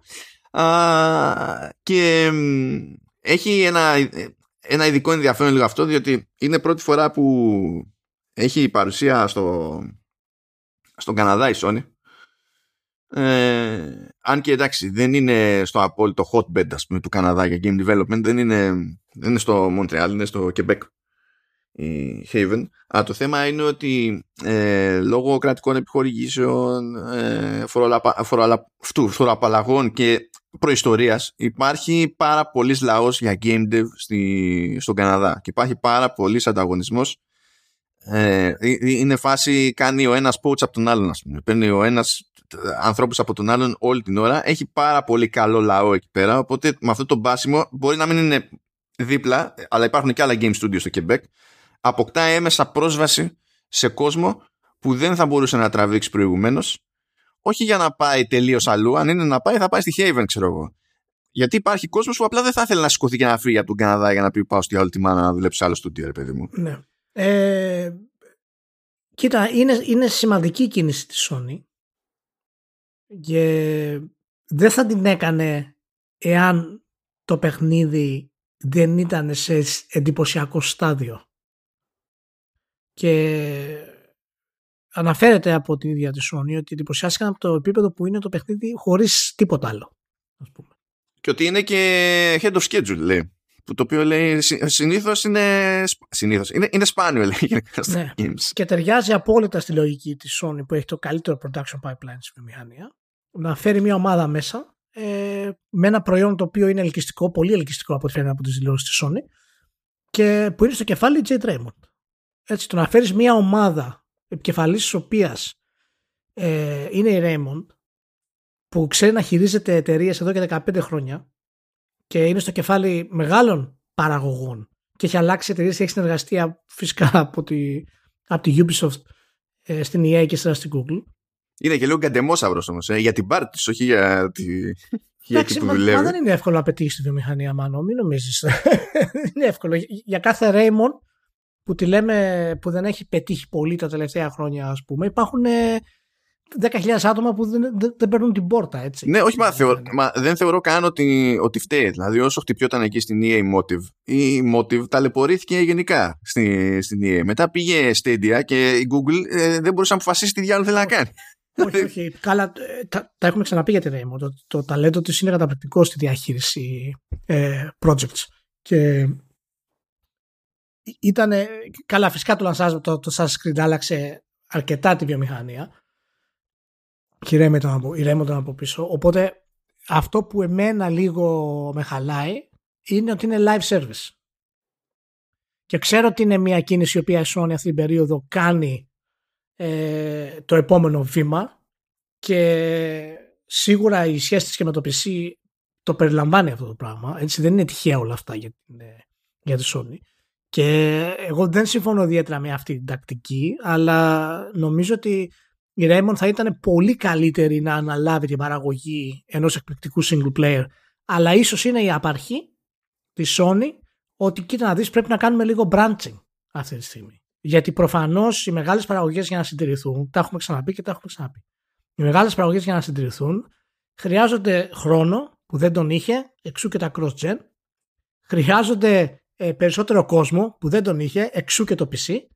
Και τώρα χρειάζεται και οικονομική υποστήριξη ε, από τρίτη πηγή που δεν την είχε, εξού και το live service. Ο, ξεκά, ξεκάθαρα, ξεκάθαρα. Αυτό είναι για να, γιατί το, το live game άμα κάτσει, όπου και αν κάτσει, δεν έχει σημασία, σε δημοφιλία ας πούμε και τζίρους και τα συναφή, έχει το περιθώριο να σου δίνει κάτι σταθερά. Κάτι που δεν ισχύει στα, στις παραγωγές που είναι πιο πυροτέχνημα ας πούμε. Ακριβώς, ακριβώς. Είναι δηλαδή, βλέπουμε ένα πλάνο της, της στρατηγικής της Sony, το οποίο ναι μεν άλλαξε on the fly στην ουσία το τελευταίο χρόνο, ε, αλλά τουλάχιστον το live service ε, ήταν ένα κομμάτι το οποίο εγώ πιστεύω ότι ήθελε ανέκαθεν να μπει ε, για να συντηρήσει ε, τις μεγάλες παραγωγές ή να τις βοηθήσει τέλος πάντων. Και η Bungie ας πούμε πάλι σε αυτό το κομμάτι θα, θα στηρίξει ε, τη Sony. Ε, βέβαια, εντάξει, είναι, είναι θέμα, δεν μπορούμε να πούμε τότε τι προτιμάει ο καθένας. Και εγώ θα προτιμούσα Jet να κάνει ένα νέο franchise, ας πούμε, single player με, και, και να είναι επικεφαλής. Και θα ήθελα την Bungie να κάνει ένα, ένα άλλο ας πούμε, παιχνίδι το οποίο είναι πάλι single player για να απολαύσουμε το, τις ικανότητες στο storytelling. Αλλά τα πράγματα δεν είναι πάντα όπως τα θέλουμε εμείς στο μυαλό μας. Αυτό που μετράει πάντα είναι, ξέρεις, η business. Να έχεις καλύτερη business. Ναι, αυτό είναι το θέμα της business. Γιατί, εντάξει, και εγώ δεν είμαι φαν τέτοιων παιχνιδιών γενικά, διότι βασίζονται στη διαρκή παραγωγή θορύβου. αυτό δεν θέλω εγώ με την Jade. Αυτό δεν θέλω. Και από ένα σημείο και έπειτα, άμα, άμα σε κάψει, κάηκες. δηλαδή, έρχεται το τέλος, ας πούμε. Μπορεί να σε εξαντλήσει ένα σχόλιο. Μπορεί να είσαι ενθουσιώδης για τεράστιο χρονικό διάστημα, αλλά ε, να σε Μα, κάψει τελείως. Μάνο, μόνο η ανάπτυξη των single player σε διαλύει. Το να αναπτύξεις ένα live service και να πρέπει να είσαι εκεί για τα επόμενα χρόνια και να ξεφύγεις από αυτό είναι πάρα πολύ δύσκολο και με την Jade υπάρχει μια περισσότερη ευαισθησία και γιατί όντως δεν έχουμε γυναίκες σε τέτοιες θέσεις στη βιομηχανία. Είναι, είναι σημαντικό, δηλαδή το καταλαβαίνω δεν χρειάζεται να το μεγιστοποιήσουμε, να το κάνουμε γυναίκα άντρας και η ισότητα, αλλά η Raymond δείχνει αυτό το κομμάτι στη βιομηχανία που είναι κενό. Δεν έχουμε γυναίκες σε αυτό το επίπεδο ακόμα. Και όταν είχε βγάλει το Sanskrit πιστεύαμε τότε δηλαδή και λέγαμε ότι αυτό είναι μια αρχή μιας άλλης άποψης να δούμε τα πράγματα από την γυναικεία σκοπιά στο, στην οργάνωση, στο design, σε όλα. Καλά τώρα εκεί πέρα, κοίτα, εκεί στην οργάνωση ναι, στο design πιο πολύ αυτό ήταν ε, joint του, του Desilé, αλλά μετά πλακώθηκε η ναι, ναι, ναι, ναι, ναι, Πήγαν όλα, έγινε χαμούλης. οπότε ναι, δεν έχουμε γενικά executives με το, ε, με το αισθητήριο της, ε, της Raymond. Έτσι. Λοιπόν, τέλος πάντων, να, να πάει καλά, ελπίζουμε ε, πάρα πολύ. Μάλιστα έκανε δηλώσεις και ο, και ο Χούλστ, έτσι. Ναι, γενικά ο Χούλστ καλό είναι να μην κάνει δηλώσεις. Δηλαδή, λαλίστατος είναι ο Χούλστ. Λαλίστατος είναι. Ναι, ναι. είναι λαλίστατος. Τώρα ε, ε, ε, καταλαβαίνω ότι η Sony είναι Sony και άρα κατ' επέκταση και ο Χούλστ δεν πρόκειται να γυρίσει και να σου πει ότι εμείς τώρα αντιδρούμε σε κάποια κατάσταση και κλείνουμε μια τρύπα. Παρότι σου λέει ότι θέλουμε να ασχοληθούμε με live games, το έχουμε πει και ε, δεν έχουμε παρουσία εκεί, οπότε κτλ. Αλλά ξέρεις τώρα, ατάκες του στυλ ε, κάνουμε αυτό που κάναμε πάντα. Πάντα έχουμε τα μάτια μας ανοιχτά για να βρούμε κάτι ενδιαφέρον και, τα, και έτσι καταλήξαμε και εδώ. Ότι και καλά δεν, δεν μας απασχολούν τα, τα market dynamics. Η, δηλαδή, η, η πραγματικά μετά την αποχώρηση του, του Κουταράκη ε, έχει, έχει μεγάλο πρόβλημα να βρει το πρόσωπο να την πάει μπροστά ας πούμε, σε θέματα δηλώσεων, marketing κτλ. Εντάξει, ο Γιωσίντα καλά ήταν. Είχαμε ωραία εποχή στο, στο Γιωσίντα. Ναι, ναι, εντάξει, ήταν καλή, αλλά δεν έχει αυτό το κάτι της ρε παιδί μου. Ο Χούλς είναι τελείως ανάποδος από αυτό το πράγμα. Ο Χούλς είπε και το άλλο το ωραίο το ανέκδοτο που λέει ότι ε, δεν θα βάζουμε χέρι στη δημιουργική διαδικασία. Που εντάξει, ναι, okay, αυτό και το, το λέω αυτό και το πιστεύω γιατί το έχω δει και από όταν ήμουνα και στην άλλη μεριά. Η άλλη μεριά του Χούλς ήταν η γκερίλα. Μην το πιάσω αυτό τώρα. Γιατί εντάξει, ε, εντάξει κοίτα, αυτό είναι και marketing talks βέβαια. Έτσι. Αλλά γενικά δεν, η Sony δεν βάζει χέρι στους developers. Όχι, αυτό το πιστεύω. Την πρόθεση την πιστεύω. ναι, η μεγάλη της επιτυχία ούτως ή άλλως για το πώς ξεκίνησε. Αλλά θα έχει ενδιαφέρον να δούμε. Εντάξει, ε, εγώ θα προτιμούσα να ακούω τον Χάρισον να μιλάει παρά τον Χούλς, να σου πω την αλήθεια. Μ' αρέσει ο Χάρισον. ακόμα, ακόμα θα άντυχες να. όχι, όχι ακόμα, όχι ακόμα, όχι ακόμα. Συγκριτικά με τον Χούλς. Πάντα μιλάμε in context, έτσι να είμαστε συγκεκριμένοι. Πάντως έχει πλάκα γιατί αυτό που περιγράφουμε τώρα ότι κάνει η Sony είναι αυτό το diversification αλλά εντάξει εδώ είναι μέσα στο ίδιο το gaming που λέγαμε και για Netflix προσπαθεί να κάνει. Η ίδια, η ίδια βασική λογική είναι παρότι δεν μιλάμε, δεν καταπιάνονται με τους ίδιους ακριβώς κλάδους σε αυτή τη, την περίπτωση. Και γι' αυτό κιόλας, επειδή το ξέρει, το κατανοεί αυτό η Sony, σε αντίθεση με τις κλασικές εξαγορές που κάνει, που συνήθως αγοράζει εταιρείες αφού έχει δουλέψει μαζί τους και έχει βγει τουλάχιστον ένα παιχνίδι, έχει έχει, ο εξωτερικός συνεργάτης έχει ήδη εξοικειωθεί με τα workflows της Sony σε κάποιο, σε κάποιο βαθμό. Οπότε η ενσωμάτωση σε επίπεδο λειτουργικό αλλά και νοοτροπίας είναι πιο απλή και γρήγορη υπόθεση. Επειδή δεν υπάρχει τέτοια, τέτοιο προηγούμενο σε, σε live games στη Sony, η, η μόνη λύση είναι η εξαγορά και πάμε και ό,τι γίνει. Γιατί αυτοί ξέρουν, εμείς δεν ξέρουμε. Πρέπει να, πρέπει να όντως να δώσουμε συγχαρητήρια στο πώς η Sony χειρίζεται ε, αυτό το diversity που πάει να κάνει ας πούμε. Έτσι. Και από πίσω εγώ είμαι σίγουρος, θεωρία είναι αυτό βέβαια, ε, είμαι σίγουρος ότι κρύβεται ο Σέρνη σε μεγάλο βαθμό. Γιατί μια τέτοια διάνοια σαν τον Σέρνη, ε, εάν δώσει το ok σε εταιρεία που βρίσκεται ήδη σε ανάπτυξη ή έχει δει τα εργαλεία τους και ξέρει πώς θα ταιριάξουν στο production pipeline του PlayStation, ε, μόνο αυτός μπορεί να δώσει το ok και να πει πάμε να το κάνουμε, να, να το κάνουμε να την πάρουμε την εταιρεία δηλαδή. Έχω να πω στη Sony ότι χάνει μια ευκαιρία με τον Σέρνη και είναι προφανής η ευκαιρία. Δηλαδή δεν χρειάζεται καν να βασανιστείς για το business model. Πρέπει να ανοίξει δικό του κανάλι στο YouTube και να βγάζει βίντεο ASMR. Ναι. ναι. Γενικά ο Σέρνη, γενικά οτιδήποτε και να βγάλει στο YouTube, να έβγαινε και να διαβάζει εφημερίδα, εγώ θα, έπαιρνα, θα, θα έκανα subscribe. οτιδήποτε. Γιατί είναι, είναι η, η μεγαλύτερη διάνοια που έχουμε στη βιομηχανία και τον έχει Sony. Οπότε είναι πραγματικά, είναι πραγματικά και πιστεύω ότι έχει, έχει ψάξει. Φυσικά δεν έχει μεγάλο ας πούμε impact η παρουσία του, αλλά σίγουρα παίζει ρόλο ότι που η εταιρεία αυτή πώς είναι, ας πούμε, πώς δουλεύει το παιχνίδι, τα εργαλεία κτλ. Θα ταιριάξει στο σύστημά μας, θα ταιριάξει τέλεια, φέρτηνα. Οπότε σίγουρα παίζει κάποιο συμβουλευτικό ρόλο κάτι το CERN. Πριν φύγουμε από τη Sony, να πω επίσης έτσι, this just in, ε, σύμφωνα με ρεπορτάζ του Bloomberg, αναμένεται ανακοίνωση για, τη, για τα νέα συνδρομητικά του, της Sony για το PlayStation, ό,τι και αν σημαίνει αυτό, ε, ενδεχομένως και μέσα στην επόμενη εβδομάδα. Αυτό έχει... Καλά, αυτό δεν είναι περίεργο. Για άνοιξη γινόταν λόγος έτσι κι αλλιώς τόσο καιρό. Απλά αυτό που είναι ελαφρώς περίεργο είναι ότι περιμένει να τελειώσει η GDC. Ναι ενώ θα ήταν μια ευκαιρία να μιλήσει εκεί πέρα να το πετάξει. Και το άλλο είναι ότι είδα, είδα το Fireside Chat ε, μεταξύ Spencer και Bond το οποίο έχει είναι, είναι έτοιμο production δεν ήταν live έτσι, δηλαδή το γυρίσανε και προβλήθηκε και βγήκε, βγήκε το βίντεο. Και σε κάποια φάση η Bond λέει ανακοίνωσε και η Sony τα δικά της subscription services και το το, το λέει αυτό στο βίντεο. Δεν λέει πια, λέει ανακοίνωσε η Sony. Και ποια ανακοίνωσε η Sony. Και παιδιά, άμα το έχει πάρει χαμπάρι και η Microsoft ώστε να το βάλει αυτό σε βίντεο πριν, πριν το τέτοιο, καταλαβαίνετε ότι την άλλη εβδομάδα θα ανακοινωθούν οι υπηρεσίες την άλλη εβδομάδα. Δευτέρα βγαίνουμε εμείς, οπότε θεωρητικά μέσα σε αυτή την εβδομάδα. Αλλά καταλαβαίνετε ότι όποιος είναι να το ξέρει που έχει νόημα να το ξέρει, το ξέρει ήδη και μάλλον για να το ξέρουν και απ' έξω είναι σιγουράκι. λοιπόν, κάνουμε μια περίεργη στάση διότι ξεφύτρωσε εντάξει δηλαδή τέλος πάντων πήρε νομική μορφή ας πούμε τώρα στις αρχές του έτους.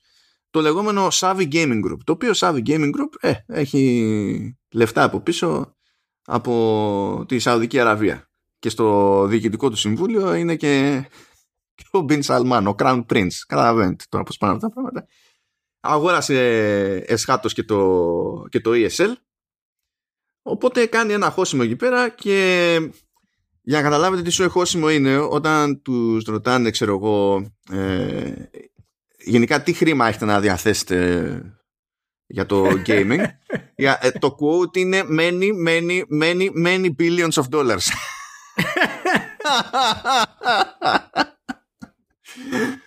oh, ναι, να πούμε CEO είναι ο Brian Ward.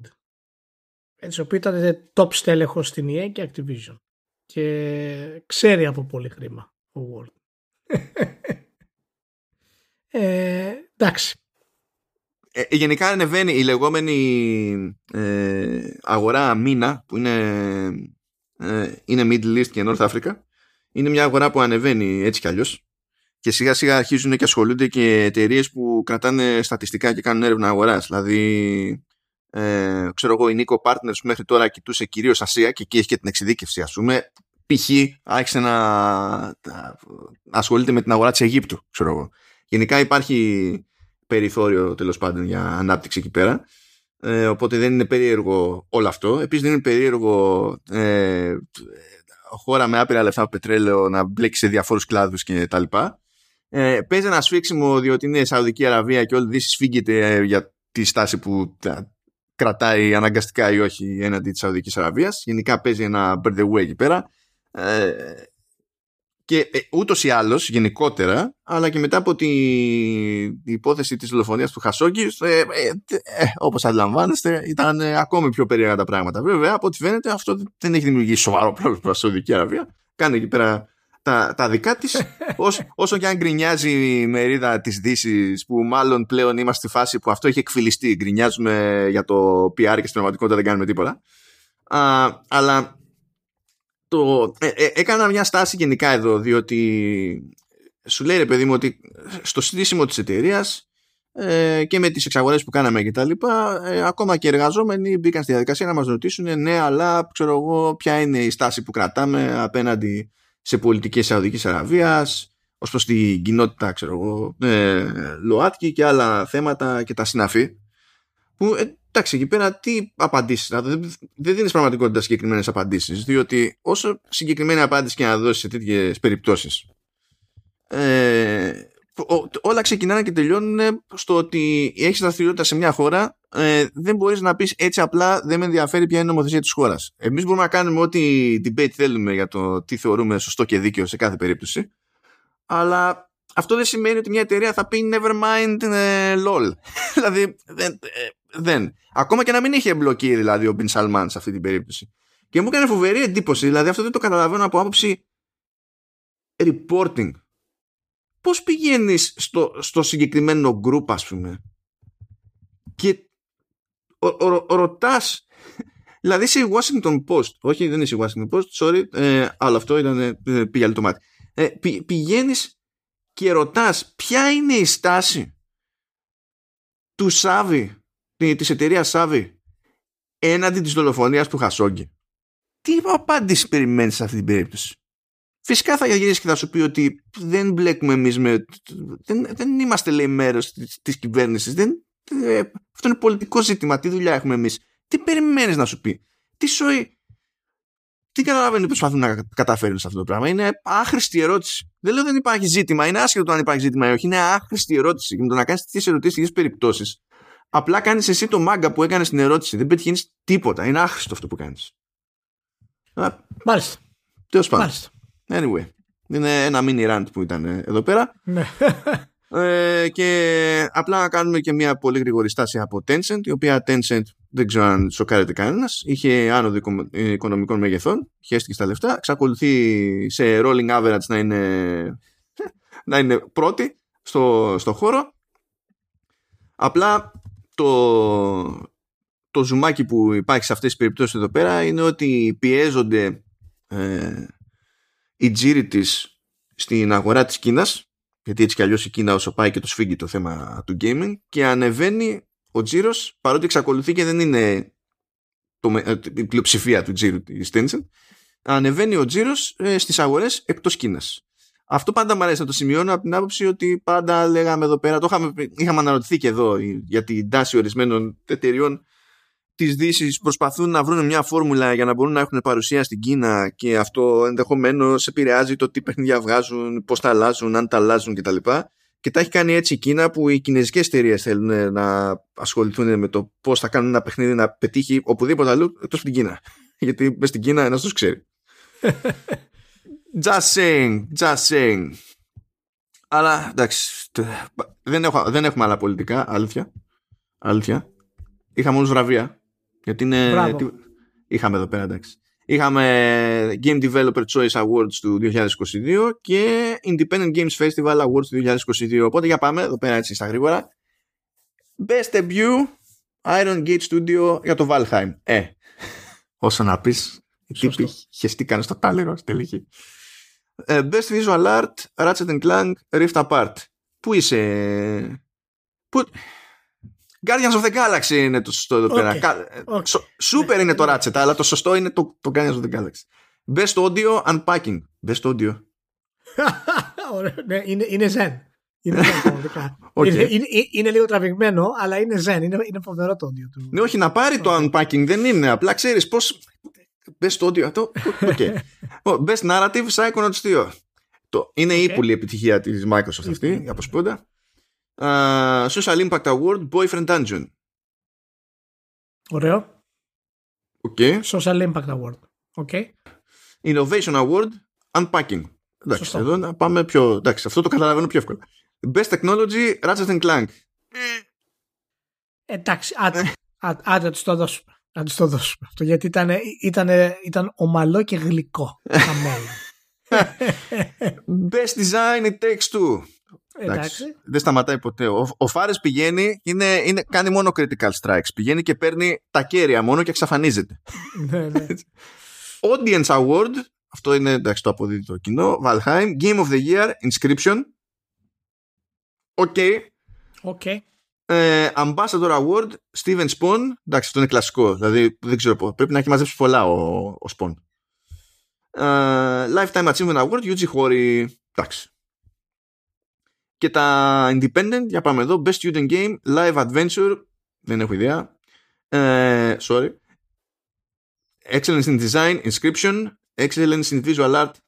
Ελπίζω αυτό να λέγεται παπετούρα. Παπετούρα, παπετούρα. Ναι. Uh, Excellence in Audio, Inscription, Nuovo Award, αυτό είναι, που, που, αυτό είναι brand το award, δεν ξέρω καν τι ρόλο ναι. βαράει, Memory Card, εντάξει. Excellence in Narrative, Inscription, έχεις σκιστεί το Inscription, Audience Award, Mini Motorways uh, και Σιώμας McNally Grand Prize, που δεν ξέρω τι υποτίθεται ότι σημαίνει συγκεκριμένα, πάλι Inscription. Γενικά ξεπατώθηκε το Inscription. Ναι, ξεπατώθηκε τις της Devolver και είναι ενδιαφέρον ε, τίτλος γενικά. Οπότε να το κοιτάξετε. Είναι deck building game. Ωραία. Πάνε και τα βραβεία. Τώρα έχουμε. Τι να, τι να, τι να πρωτοπούμε. Είναι ένα ένας χαμός εδώ συνδυαστικός που περιστρέφεται γύρω από το Xbox, ε, λέω GDC, αλλά λίγο και. Είναι, είναι πριν και μετά. Λίγο πριν ξεκινήσει GDC, δηλαδή μια εβδομάδα νωρίτερα, είχαμε το ID at Xbox Showcase αυτό απλά το αναφέρω επειδή συνδέεται με τα υπόλοιπα. Γιατί αποφάσισε μετά η Microsoft να σκάσει GDC και να πει ότι έχουμε μαζέψει πράγματα για developers, αλλά θα δώσουμε τρελό πόνο ε, στο κορτάρισμα που θα κάνουμε σε indies. Οπότε, έχουμε το δελτίο τύπου που γιορτάζει τα 9 χρόνια του προγράμματος ID at Xbox που πετάει και ένα νούμερο που νομίζω δεν έχει ξανακουστεί. Λέει ότι στα χρόνια που τρέχει το πρόγραμμα, ο, τα χρήματα που έχουν φτάσει στους developers που έχουν, συμμετέχουν σε αυτό το πρόγραμμα ε, έχουν ξεπεράσει τα 2,5 δισεκατομμύρια δολάρια. Και το ενδεχομένως πιο ενδιαφέρον tidbit ε, είναι ότι υπάρχουν λέει 4.600 developers από 94 χώρες στο πρόγραμμα και οι 1.000 εξ αυτών ε, προσθέθηκαν τα τελευταία δύο χρόνια. Wow. Οπότε είναι μέσα στην πρόσφατη στρατηγική της Microsoft αυτό. Δηλαδή το, το πούσαρε δηλαδή. Ναι, ναι, ναι. Και δηλαδή σε αυτά τα δύο χρόνια έχει κάνει προφανές το μεγαλύτερο άλμα, το πιο γρήγορο έτσι, ναι. ramp up, ας πούμε, σχέση με τα ναι. προηγούμενα, τα πρώτα 7, ας το πούμε, ας το πούμε έτσι. Ε, στο, για μένα είναι πολύ σημαντικό παρότι δεν δίνει κάποια λύση, προτείνει το Game Pass στην ουσία ως μέρος της λύσης αλλά είναι σημαντικό που στο δελτίο αυτό κάνει λόγο για το θέμα που έχουμε θίξει και εμείς εδώ πολλάκι στο λεγόμενο discoverability ότι όταν έχεις τέτοιο χαμό από παιχνίδια είναι πραγματικό ζήτημα το κατά πόσο έχεις το περιθώριο να, να φτάσεις σε κάποιον ότι έβγαλες παιχνίδι και τι είναι αυτό και τα λοιπά και σου λέω ότι για αυτό το λόγο κάνουμε παρουσιάσεις συγκεκριμένα για, για indies και το κάνουμε σχετικά συστηματικά γι' αυτό έχουμε τα προγράμματα που κάνουμε Γι' αυτό δείχνουμε όπως δείχνουμε, κάνουμε τις επιλογές που κάνουμε για το Game Pass και ε, φροντίζουμε οι προσθήκες να φαίνονται όπως φαίνονται στο Game Pass Και μάλιστα λέει κιόλας, σπρώχνοντας ε, συνεχώς το Game Pass προφανέστατα, λέει ότι έχουμε δώσει σε developers μέσω του Game Pass εκατοντάδες εκατομμύρια δολάρια. Το οποίο δεν είναι συγκεκριμένο ποσό, αλλά δεν νομίζω να έχει ξανακουστεί κάτι που να μας δίνει οτιδήποτε σε δεκάδες εκατοντάδες ή οτιδήποτε σε αυτή την περίπτωση. Και σου λέει ότι υπάρχουν παιχνίδια που υπό άλλες συνθήκες ε, άμα δεν έσκαγε αυτό το φράγκο που έσκασε από εμάς μπορεί και να μην βγαίνανε ποτέ.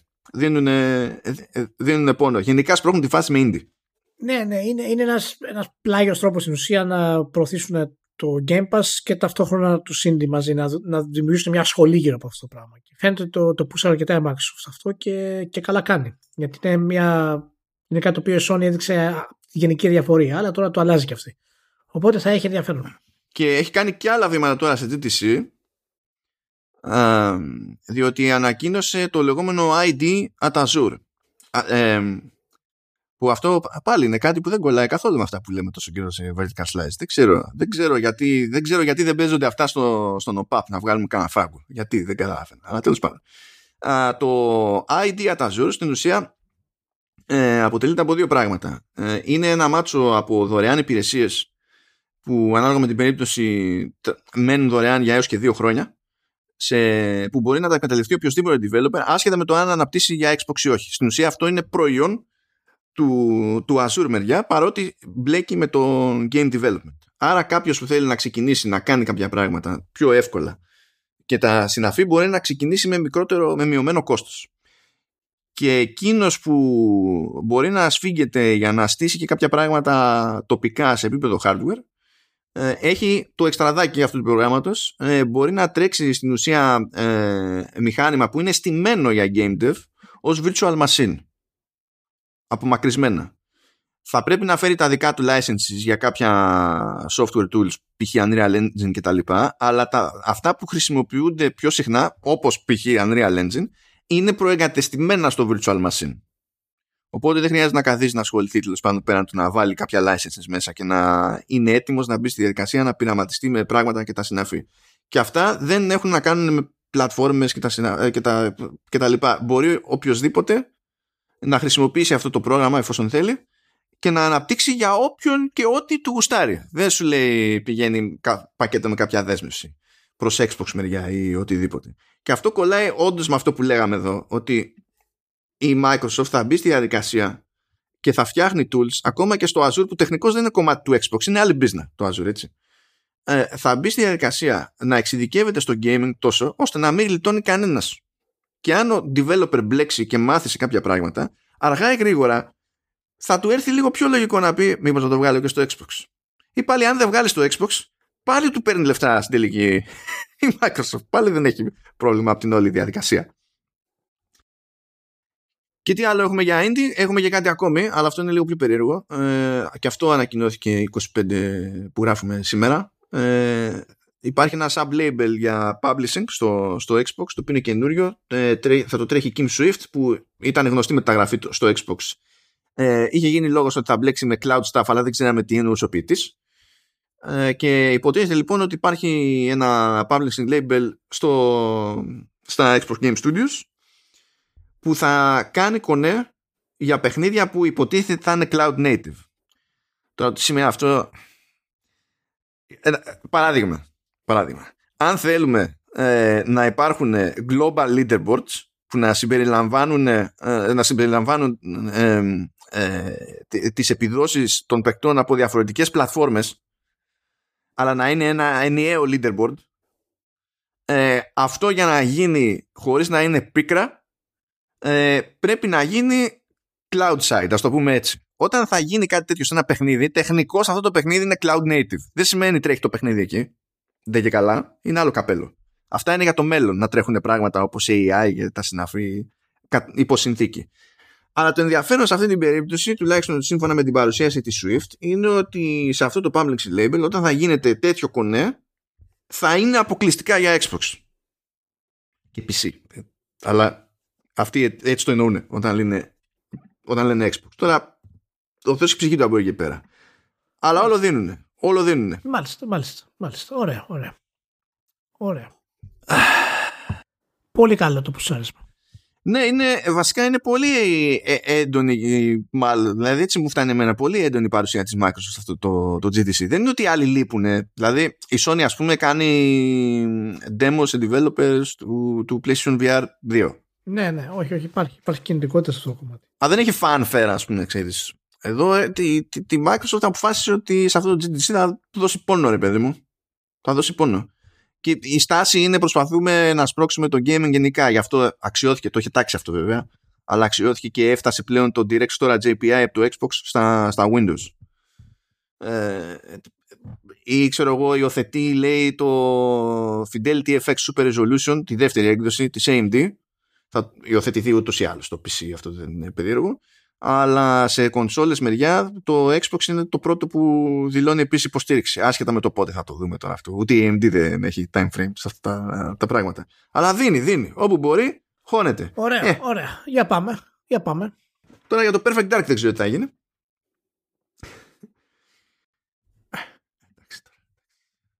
Θα δούμε τι θα γίνει και αυτό. δεν θα βγει ποτέ το Perfect Dark. Γιατί έχουν κάτι θέματα. Ε, έχουν κάτι θέματα. Ε, την κάνανε λέει όταν βγήκε η ανακοίνωση ότι θα γίνει κονέ μεταξύ The Initiative και Crystal Dynamics για το Perfect Dark τελείως τυχαία τότε φύγανε πάρα πολύ από τη The Initiative.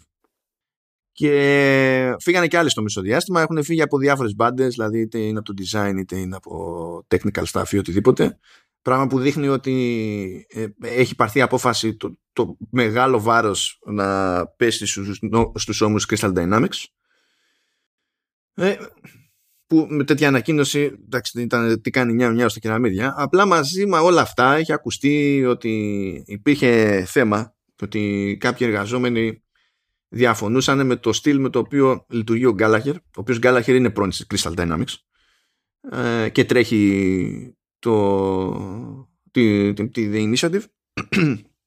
Και καλά ότι το management είναι πολύ top down και είναι ότι κάνουν πολύ κουμάντο οι ίδιοι στο πώς θα τρέξει η ανάπτυξη του παιχνιδιού και τα λοιπά αντί να αφήνουν πράγματα πιο λάσκα για να τα ρυθμίζουν οι developers μεταξύ τους και να δουν που, που τους βγάζει. Τώρα ο Θεός ψυχή τους αλλά καταλαβαίνετε 2032 το Perfect Dark Εντάξει, κοίτα να δεις, ε, αυτό ούτως ή άλλως το, το δεν είναι ένα πείραμα της Microsoft και πρέπει να δούμε αν όντως θα πιάσει ή όχι το πώς θέλει να το κάνει. Είναι οι απαρχές του γενικού pipeline που έχει η Sony. Θέλουν να κάνουν αυτό το πράγμα. Τώρα, ξέρεις, αυτό έχει να κάνει περισσότερο με τους σωστούς ανθρώπους παρά με το πώς θα το σχεδιάσεις. Και γιατί οι σωστοί άνθρωποι θα το σχεδιάσουν on the fly. Γιατί αυτό δεν μπορείς να ξέρεις από την αρχή ότι θα το κάνω έτσι και θα γίνει έτσι. Είναι δύσκολο. Και το σχεδιάζεις πάρα πολλά χρόνια ε, όλο αυτό το πράγμα. Και Γι' αυτό λέμε ότι αυτό που έκανε στην προηγούμενη γενιά είναι ανεπανάληπτος βιομηχανία. Δεν έχει ξαναγίνει ποτέ. Είναι αδιανόητο να βγάλεις τόσα νέα IPs με τόσο καλή ποιότητα σε τόσο μικρό χρονικό διάστημα. Είναι απλά αδιανόητο. Και γι' αυτό ευθύνει το σέρνει. Η Microsoft δεν έχει σέρνει. Οπότε ψάχνουν να βρουν πώς και τι. Εντάξει, εγώ θέλω να χρεώσω για το Leiden. Sorry, sorry κιόλας δηλαδή. Εντάξει, δεκτό, δεκτό, δεκτό. δεκτό, δεκτό. Είναι συνδυαστικό. Χρειάζεται executive, απλά η Microsoft έχει τον executive. Ε, το Spencer που θα είναι, είναι ok με αυτά τα πράγματα και μπορεί να το χειριστεί. Απλά θέλει και κάποιον ο οποίος ξέρεις να είναι ικανότατο manager αλλά και τρομερός στη διαχείριση της τεχνολογίας. Είναι αρχή ακόμα για το τέτοιο, οπότε θα το δούμε αυτό, μάλλον. Θα το δούμε. Εγώ να πω ότι μου φτάνει κατά μία έννοια που, που το προσπαθεί. Γιατί παλιότερα δεν το προσπαθούσε ποτέ. Τώρα τίποτα δεν είναι σίγουρο σε τέτοιε περιπτώσεις, ο συνήθως. Είναι αναγκαστικό. Αλλά το προσπαθεί. Ε, είναι αναγκαστικό. Είναι μέσα στο πλάνο του, του Game Pass όλο αυτό το πράγμα. Θέλει να κάνει την υπηρεσία να τρέχει νερό. Αυτό είναι. Και θα περάσει καιρός μέχρι να γίνει αυτό, παιδιά, έτσι. Τουλάχιστον με τα σχέδια που έχει η Microsoft. Τα έχουμε πει πια αυτά. Ναι, λοιπόν. Ε, απλά έτσι. Μια, μια αναφορά στα χουνδοτά χειριστήρια που είναι one-off. Έχουμε, έχουμε Witcher, εσύ. Μια απλή αναφορά. Παιδιά, ε, τα, εντάξει, ε, και καλά βγαίνει, βγαίνουν, βγαίνουν χειριστήρια και καλά Sonic the Hedgehog 2 και καλά η ταινία είναι cross promotion αυτό, είναι custom Xbox controllers και παίζει ένας διαγωνισμός εκεί πέρα του, του, με retweet και ιστορίες. Επίσης καλοί μου φίλοι δημοσιογράφοι ε, όταν παίζουν τέτοιοι διαγωνισμοί το πρέπον είναι να μην συμμετέχουμε. Just saying, επειδή σας κόβω σας βλέπω μερικούς ε, το σωστό είναι να μην συμμετέχουμε Εκτός αν είναι για press ο, ο διαγωνισμός για κάποιο λόγο που σε εκείνη την περίπτωση δεν θα έβγαινε στο, καν στο company blog. Αλλά πες μου Ηλία ε, πόσες ώρες να αντέχουν αυτά τα χειριστήρια μέχρι να γίνουν φιλόκευτοι. Εξαρτάται, μην τα χρησιμοποιήσετε να πέσετε Elden Ring. Σας το λέω, μόνο ο υδρότας, μόνο ο υδρότας θα τα ποτίσει. Εντάξει, δηλαδή είναι αυτά να τα πάρεις και απλά να τα αφήσεις κάπου να τα βλέπεις. Όσο περισσότερο τα χρησιμοποιείς, τόσο χειρότερη θα είναι η φάση. Έτσι πιστεύω, έτσι που στα κόβω. Αλλά ναι, τέλος πάντων. Ε, και αφήνουμε αυτή την απλή αναφορά γιατί έχουμε δύο, δύο πράγματα μας έχουν μείνει. Witcher και sex. Τώρα μπορεί να συνδέονται ενίοτε και αυτά. Ρομάντζο, ρομάντζο ρε Μάνο, ρομάντζο. Ναι, αλλά σεξ τώρα, εντάξει, OK. Okay. Ε, Πάμε, πά, πάμε όμως. Πάμε. Ας, ας πούμε ότι και τα δύο θέματα, Ρομάντζο, Ξερομάντζο, Witcher, Witcher, είναι το δικό μας sexy time. Για πάμε. Λοιπόν, ναι, ναι. Ε, βγήκε εκεί πέρα η CD Projekt και λέει: Ναι, καλησπέρα. Ε, για το τυπικό της υπόθεσης, όχι ότι ήταν και κρυφό, ε, να πούμε ότι όντως ετοιμάζουμε το επόμενο Witcher. Που λέει ότι είναι νέο Witcher Saga. Δεν μπορώ. Γελάω. Ο Μάνος όταν οτιδήποτε ανακοινώνει που είναι σχετικά κοσμογονικό, ανακοίνωση παιχνιδιού, εταιρεία που κάνει κάτι ανεπανάληπτο κτλ. Ξεκινάει πάντα και με τελείως κάζο αλήθεια και λέει Ε, βγήκε εκεί πέρα. Βγήκε εκεί πέρα η τέσσερι και, και αγόρασε. Δεν ξέραμε ότι έφτιαχνε κάτι σε Witcher. Ναι, δηλαδή, τώρα, αλήθεια. Όχι, μα είναι το στυλ, ό,τι και να γίνεται, άμα είναι μεγάλο, μάλλον έτσι το λέει. Ε, και κάθε φορά που το κάνει, εγώ πεθαίνω στο γέλιο. Ε, βγήκε εκεί, η Microsoft αγόρασε την Activision Blizzard. Εντάξει, τι να έχει, ρε παιδιά. Ναι. Α, και λέει ότι ξεκίνησε η ανάπτυξη λέει, νέου Witcher Saga. Ε, τώρα το πότε θα το δούμε και τα λοιπά δεν. Και ότι ξεκινά στην ουσία και συνεργασία με την Epic Games και ότι το νέο Witcher θα στηθεί σε Unreal Engine 5 λέγονται και κάποια πιο ύποπτα ότι στην ουσία οι δύο πλευρές θα συνεργαστούν ε, με τρόπο που θα επηρεάζει και την ανάπτυξη της Unreal Engine 5 που εξακολουθεί και είναι σε beta. Δεν, δεν είναι έτοιμη ακόμη τέλος πάντων version 1.0 που λέμε. Ε, με στόχο η μηχανή αυτή να γίνει να γίνει, να γίνεται όλο ένα και πιο κατάλληλη τέλος πάντων για παραγωγές ε, που είναι open world. Τέτοιου στυλ προφανώς θέλει να είναι ε, να που μοιάζει τέλος πάντων τη CD Projekt σε αυτή την περίπτωση. Ε, φυσικά πετάχτηκε μέρος τη κοινότητα υπέρ, δηλαδή αυτό τι σημαίνει, το Witcher θα είναι αποκλειστικό στο Epic Games Store. Και λέει, παιδιά, δεν, όχι, δεν λέει τίποτα η ανακοίνωση γι' αυτό. Λέει για engine. Εν, τέλος. Θα με πιάσει νευρικό το έτσι, με ημοριακό. Ημοριακό. Βγήκε εκεί πέρα, θα με πιάσει, θα με πιάσει νευρικό. Ε, λοιπόν, θέλω να, να, να εστιάσω. Ξεκόλα τώρα, μαλάκα, ξεκόλα. Μα κατευθείαν ήταν όταν τη διάβαζα την ανακοίνωση. Δηλαδή μου έσκασε στο δελτίο τύπου και λέω Στάνταρ θα γίνει αυτή η μανούρα. Στάνταρ. Και φυσικά μέσα σε λίγες ώρες είχε γίνει αυτή η μανούρα και βγαίνουν διευκρινήσεις. Πού λέει Game Store; Ναι, δύο πράγματα να πούμε. Το πρώτο είναι ότι ε, η CD Projekt ανακοίνωσε το Witcher πιο νωρίς από ότι ε, θα έπρεπε να το κάνει. Το έκανε ε, γιατί ε, ήθελε να βελτιώσει τα πράγματα λίγο με, το, με την όλη κατάσταση με το Cyberpunk. Έτσι. Δεν είναι απαραίτητο βέβαια ότι θα έπρεπε να το κάνει ανακοίνωση ένα χρόνο π.χ. αλλά ε, ήταν καλύτερο κατά τη γνώμη μου να το κάνει μετά το τέλος και του DLC του Cyberpunk. Δηλαδή αφού ανακοινώσει το DLC του Cyberpunk και πει ότι κλείνει ο κύκλος αυτός ε, και τότε να έκανε την ανακοίνωση για το Witcher. Γιατί τώρα θα κλε, κλέβει η ανακοίνωση αυτή και το επόμενο DLC του Cyberpunk που περνάει μια πολύ καλή περίοδο ούτως ή άλλως. Θα ήθελα να το κάνει λίγο πιο, πιο αργά, αλλά καταλαβαίνω ότι για λόγους ε, οικονομικούς και εμπορικούς για την αγορά ε, έπρεπε να πάρει λίγο τα πάνω της, γιατί παρότι ότι ακόμα οικονομικά είναι εξαιρετικά, πάει πολύ καλά, ε, δεν είναι πλέον η κορυφαία εταιρεία στην Ευρώπη, ας πούμε, σε θέματα κεφαλαιοποίησης και value με αξίας. Είναι, είναι δεύτερη. Απλά τώρα είναι πολύ πιο ρεαλιστικό το νούμερο της, είναι κοντά στα 4,8 δις ε, αντί τα 8,7 που ήταν πριν την ναι, ναι, ναι κυκλοφορία. Ναι, το οποίο ήταν, ήταν πολύ εξωπραγματικό, ας πούμε.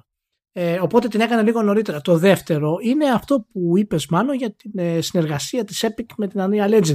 Δεν πάει η CD Projekt αυτή τη στιγμή να πάρει τη μηχανή να κάνει το παιχνίδι της. Υπάρχει μια συνεργασία μεταξύ των δύο εταιριών.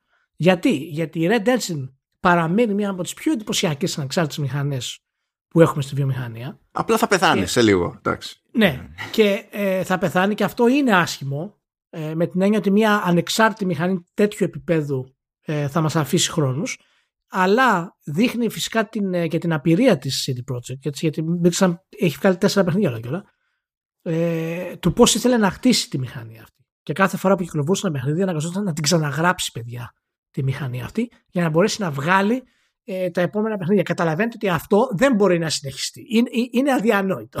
Ναι, νομίζω ότι το κονέ αυτό με την Epic έγινε για να φύγει ένα βάρος από πάνω τους ακριβώς επειδή αναγκάστηκαν να δεχτούν ότι έχουν κάνει πολύ στραβή διαχείριση στο, στο, ε, στο, στην ανάπτυξη του tech του δικού τους διότι αυτό που, που, που, που ακούγεται πλέον ότι στην ουσία ξεκινούσαν με τρελές φιλοδοξίες στο, στο κομμάτι το τεχνολογικό. Μετά έτρεχαν όλα αυτά παράλληλα με την παραγωγή του παιχνιδιού. Έπρεπε κάπως να βγει το παιχνίδι και στην ουσία κάνανε hack jobs ας πούμε για να ισχυώσει το πράγμα και να βγει αυτό που θέλουν στο production. Άρα μετά ήταν unusable αυτό για την επόμενη δόση να πεις ότι χτίζω πάνω σε αυτά τα θεμέλια και ξεκινούσαν από την αρχή. Αυτό σημαίνει τέτοια επένδυση σε εργατοόρες ας πούμε. Τέτοιο χάσιμο χρόνου και, και φράγκου που αν δεν, αν δεν, αν δεν είχε πάθει τη ζημιά σε PR και στο λανσάρισμα και τη μανούρα με, το, με τη Sony και τα συναφή με το Cyberpunk μπορεί να ξανά έμπαινε στο, στον κόπο. Επειδή αναγκάζεται να αλλάξει γιατί σε κάποια πράγματα έφτασε ο κόμπος το χτένι με δική της ευθύνη και είχαμε πει για ότι είχε ολόκληρο πλάνο σχετικά το, είχαμε, το έχουμε καλύψει αυτό στο, στο Vertical ε, πάρθηκε προφανέστατα η απόφαση ότι όσοι έχουν τα πράγματα ακόμη και αν είναι χάρη ταχύτητας, ας πούμε, στο να κάνουμε ramp up σε ό,τι θέλουμε να κάνουμε, ε, αυτή είναι πλέον μια λογική θυσία ενώ δεν θα την κάναμε στο παρελθόν. Ισχύει. Ισχύει. Εμένα με εξέπληξε να σου πω την αλήθεια από την άποψη ότι ακριβώς δεν ήθελα να αφήσουν trade dancing γιατί έδειχνε ότι μετά το Cyberpunk ε, θα μπορέσει να φτάσει ακόμα μεγαλύτερα επίπεδα. Αλλά όταν βλέπεις ότι ακόμα μετά από τόσα χρόνια, έτσι από το Witcher 2 στην ουσία και μετά, έτσι και το Witcher 2 ακόμα και τώρα παραμένει εντυπωσιακό για τα, για, για τα χρόνια του, αν το βάλεις. Ε, η μηχανή είναι τρομερή δηλαδή. Αλλά έχοντας περάσει τόσα χρόνια και δημιουργώντας ακόμα περισσότερα προβλήματα με την κυκλοφορία του Cyberpunk για τη φιλοδοξία της, γιατί αν η εταιρεία αυτή είχε και καλύτερη διαχείριση δημιουργικά, γιατί η CD Projekt έχει διάφορα προβλήματα διαχείρισης. Έχει εμπορικά, έχει τεχνολογικά, αλλά έχει και δημιουργικά προβλήματα και θέλετε συνέχεια να κάνει πράγματα τα οποία δεν έχουν γίνει. Έτσι, γιατί και το Witcher 2, μην ξεχνάμε ότι είχε δύο παιχνίδια μέσα στην ουσία. Δηλαδή από τη μέση και μετά έκανε άλλο σενάριο τελείως. Πράγματα διανόητα για, τη, για την εποχή. Ε, τους έφτασε και τους γονάτισε και το καταλαβαίνω αυτό το πράγμα. Ε, και σίγουρα ε, είναι κάτι το οποίο προσωπικά εμένα, εάν τους ωφελήσει, δηλαδή αν όντως έχουν αυτό το σκοπό τους, είναι δηλαδή όντως δημιουργική η απόφαση σχεδιαστική, ας την πούμε έτσι, και όχι απλά εμπορική, ε, θα είναι μια εξαιρετική κίνηση πρώτον γιατί η Unreal Legend είναι μια τεχνολογία ανεπανάληπτη από ό,τι φαίνεται και εάν η CD Projekt βοηθήσει στο σχεδιασμό σημαίνει ότι ειδικά για τα παιχνίδια της θα υπάρξουν εργαλεία που θα φτιάξει η ίδια μέσα στην engine άρα θα, θα, ξέρει πολύ καλύτερα πώς να τα διαχειριστεί από το να τα πάρει έτοιμα. Συν φυσικά την υποστήριξη που θα έχει από την, ε, από την Epic και από τις διάνοιες που φτιάχνουν τη μηχανή, έτσι. Ε, και οι όποιες βελτιώσεις προφανώς θα επηρεάζουν και όλους τους άλλους πελάτες της Epic, τη Unreal Engine, έτσι, προφανώς. Απλά να κάνουμε μια, να κάνω μια, έτσι, ένα point εδώ, να πούμε ότι αυτό δεν σημαίνει ότι το επόμενο παιχνίδι της ε, CD Projekt θα είναι χωρίς bugs. Όχι άλλο αυτό. Ε, ναι. έτσι, δηλαδή όταν βγάζεις open world RPG τέτοιο επίπεδο, bugs υπάρχουν 100%. Έτσι, μόνο η Rockstar βγάζει χωρίς bugs τα παιχνίδια της και ακόμα και αυτή έχει bugs τα οποία έχουν και πλάκα μερικές φορές. Αυτό το σχόλιο να ξέρετε ότι αναφέρεται στις κανονικές παραγωγές της και όχι τύπου Definitive Edition και Remaster που είναι κομμωδία, έτσι. Αυτό ναι, αναφέρεται ναι. στα main. Και επίσης εξαιρείται και το Red Dead Redemption 2 γιατί είναι κάτι το οποίο νομίζω δεν, δεν, δεν βρήκα ούτε μισό bug, ας πούμε. Το οποίο είναι πέρα από κάθε λογική και όπως είπα δεν πρόκειται να ποτέ στην ιστορία των εποχών. Αλλά ε, είναι. Ε, θέλω να πιστεύω ότι αυτή η κίνηση θα την ωφελήσει γενικά τη Project. Ε, και μου αρέσει πολύ γιατί ανακοινώσανε για τη The School of the Cat της γάτας.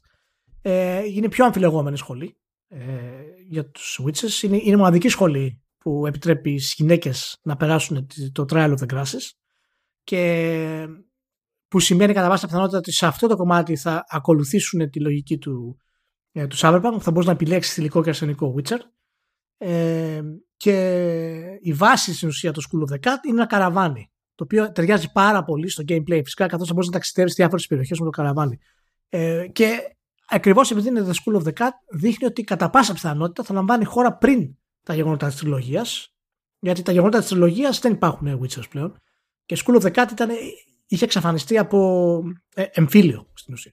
Και έχει πάρα πολύ ενδιαφέρον το concept αυτό για τη CD Projekt Red με πολύ δυνατό ε, γράψιμο. Ε, πιθανότητες τέλος πάντων για να, για να γραφτούν καλά πράγματα. Ε, και ναι, κάποια, κάποιο art που βγήκε με τη Siri και τα λοιπά, όχι μην το σκέφτεσαι, επειδή αποκλείται να είναι η Siri η πρωταγωνίστρια του, του επόμενου. Και νομίζω ότι και το, το hint, το βασικό είναι bla bla New Witcher Saga. Δεν προσπαθούν. Ναι, όχι, όχι, όχι. Είναι New Witcher Saga. Άσε που η Siri είναι τελείως overpowered, είναι. Εντάξει. Διοικεί το ολόκληρο βασίλειο. Εντάξει, άρα κάνει για πρωταγωνίστρια σε open world. Άρα κάνει για να τα αφήσει όλα και να, κάνει, να, να βρει τις κότες της ε, της γριάς στο χωριουδάκι. το τηγάνι. Ο Christ. να βρει ο, ο Γκέραλτ. Ε, ναι. Ε, μια σκέψη που τέλος πάντων ε, θεωρία είναι αυτή για τον προβληματισμό των αρχικό που διατύπωσες για το timing της ανακοίνωσης. Ναι, ναι δεν ξέρω μήπως αισθάνθηκαν ελαφρώς τέλος πάντων υποχρεωμένοι από την άποψη γιατί δεν νομίζω να πιστεύουν δηλαδή έχουν πει πλέον και οι ίδιοι ότι γενικά έχουν κάνει λάθος που έχουν ανακοινώσει ότι έχουν ανακοινώσει τόσο νωρίτερα αλλά ε, υπάρχει και ένα ενδεχόμενο να φοβήθηκαν το κατά πόσο μένει κρυφό ένα deal με την Epic. Από την άποψη ότι όταν θα έρθει η ώρα να πεις ψάχνω engineers και θα ε, πεις εκεί στο, στην αγγελία μπλα μπλα θέλω να ξέρει από Unreal Engine ε, θα είναι, ε, καταλαβαίνεις. Ναι, θα γίνει χαμός. Ναι, με, με, τη μία ας πούμε κάτι θα πρέπει να αυτό οπότε λες τέλος πάντων από το να το πάμε έτσι τουλάχιστον να έχουμε ένα μερικό έλεγχο στη, στην όλη υπόθεση ας πούμε. Πάντως για να το ανακοινώσουν δείχνουν ότι η συμφωνία είναι ok ότι έχουν προχωρήσει στο pre-production. Δηλαδή έχουν χρησιμοποιήσει τη μηχανή ε, και λειτουργούν όλα ok. Γι' αυτό και είπαν ότι ας το ανακοινώσουμε τώρα γιατί δεν έχουμε άλλα προβλήματα. Από ό,τι φαίνεται θα λειτουργήσει αυτή η συμφωνία. Ε, οπότε σίγουρα έχει ξεκινήσει το pre-production του, του Witcher ε, του καινούριου.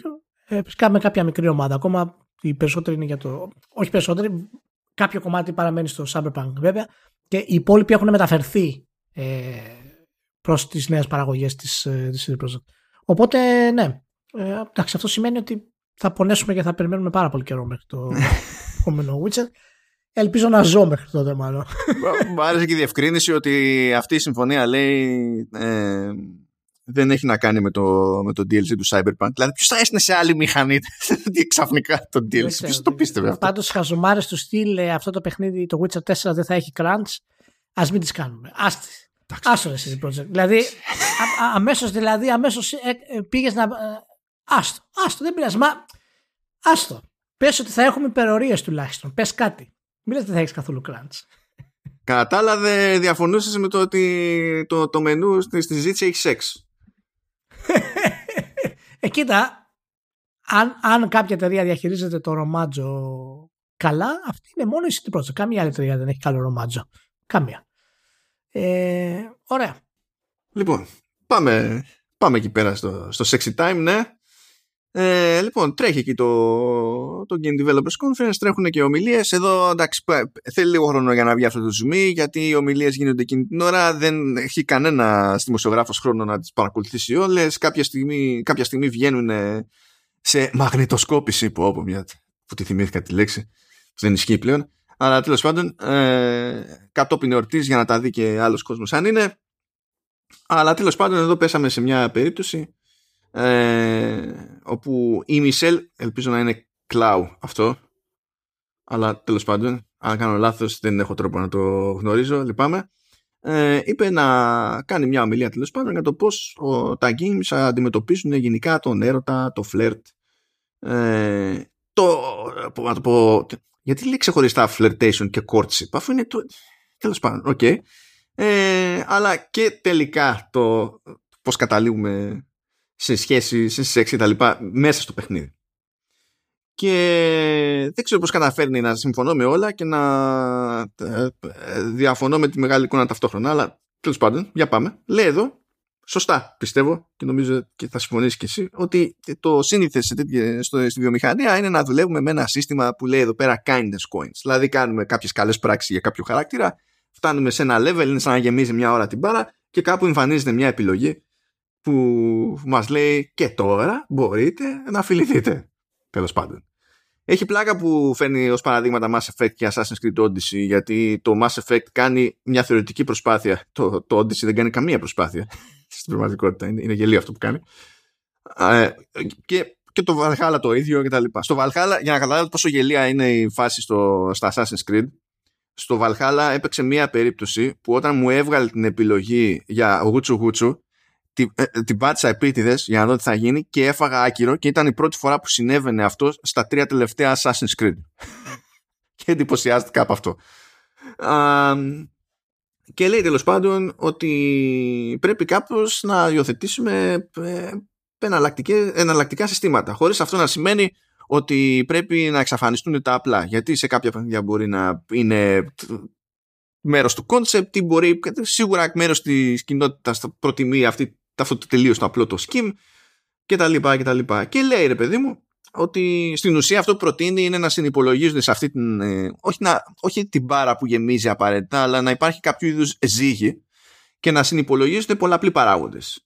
Ε, το, το, να συνυπολογίσει η εμφάνιση ας πούμε του, του παίκτη. Το πως πράττει ο παίκτης πως μάχεται ενδεχομένως ή πως μιλάει ενώντας το ύφος που διαλέγει να έχει ξέρω εγώ ε, το πώς αλληλεπιδράμε γενικότερα με τον κόσμο γύρω του και τα συναφή μπορούμε να έχουμε πάρα πολλούς τέτοιους παράγοντες. Που αυτό είναι μια τεχνική προσέγγιση που δεν, δεν δηλαδή λογική μου φαίνεται. Έτσι.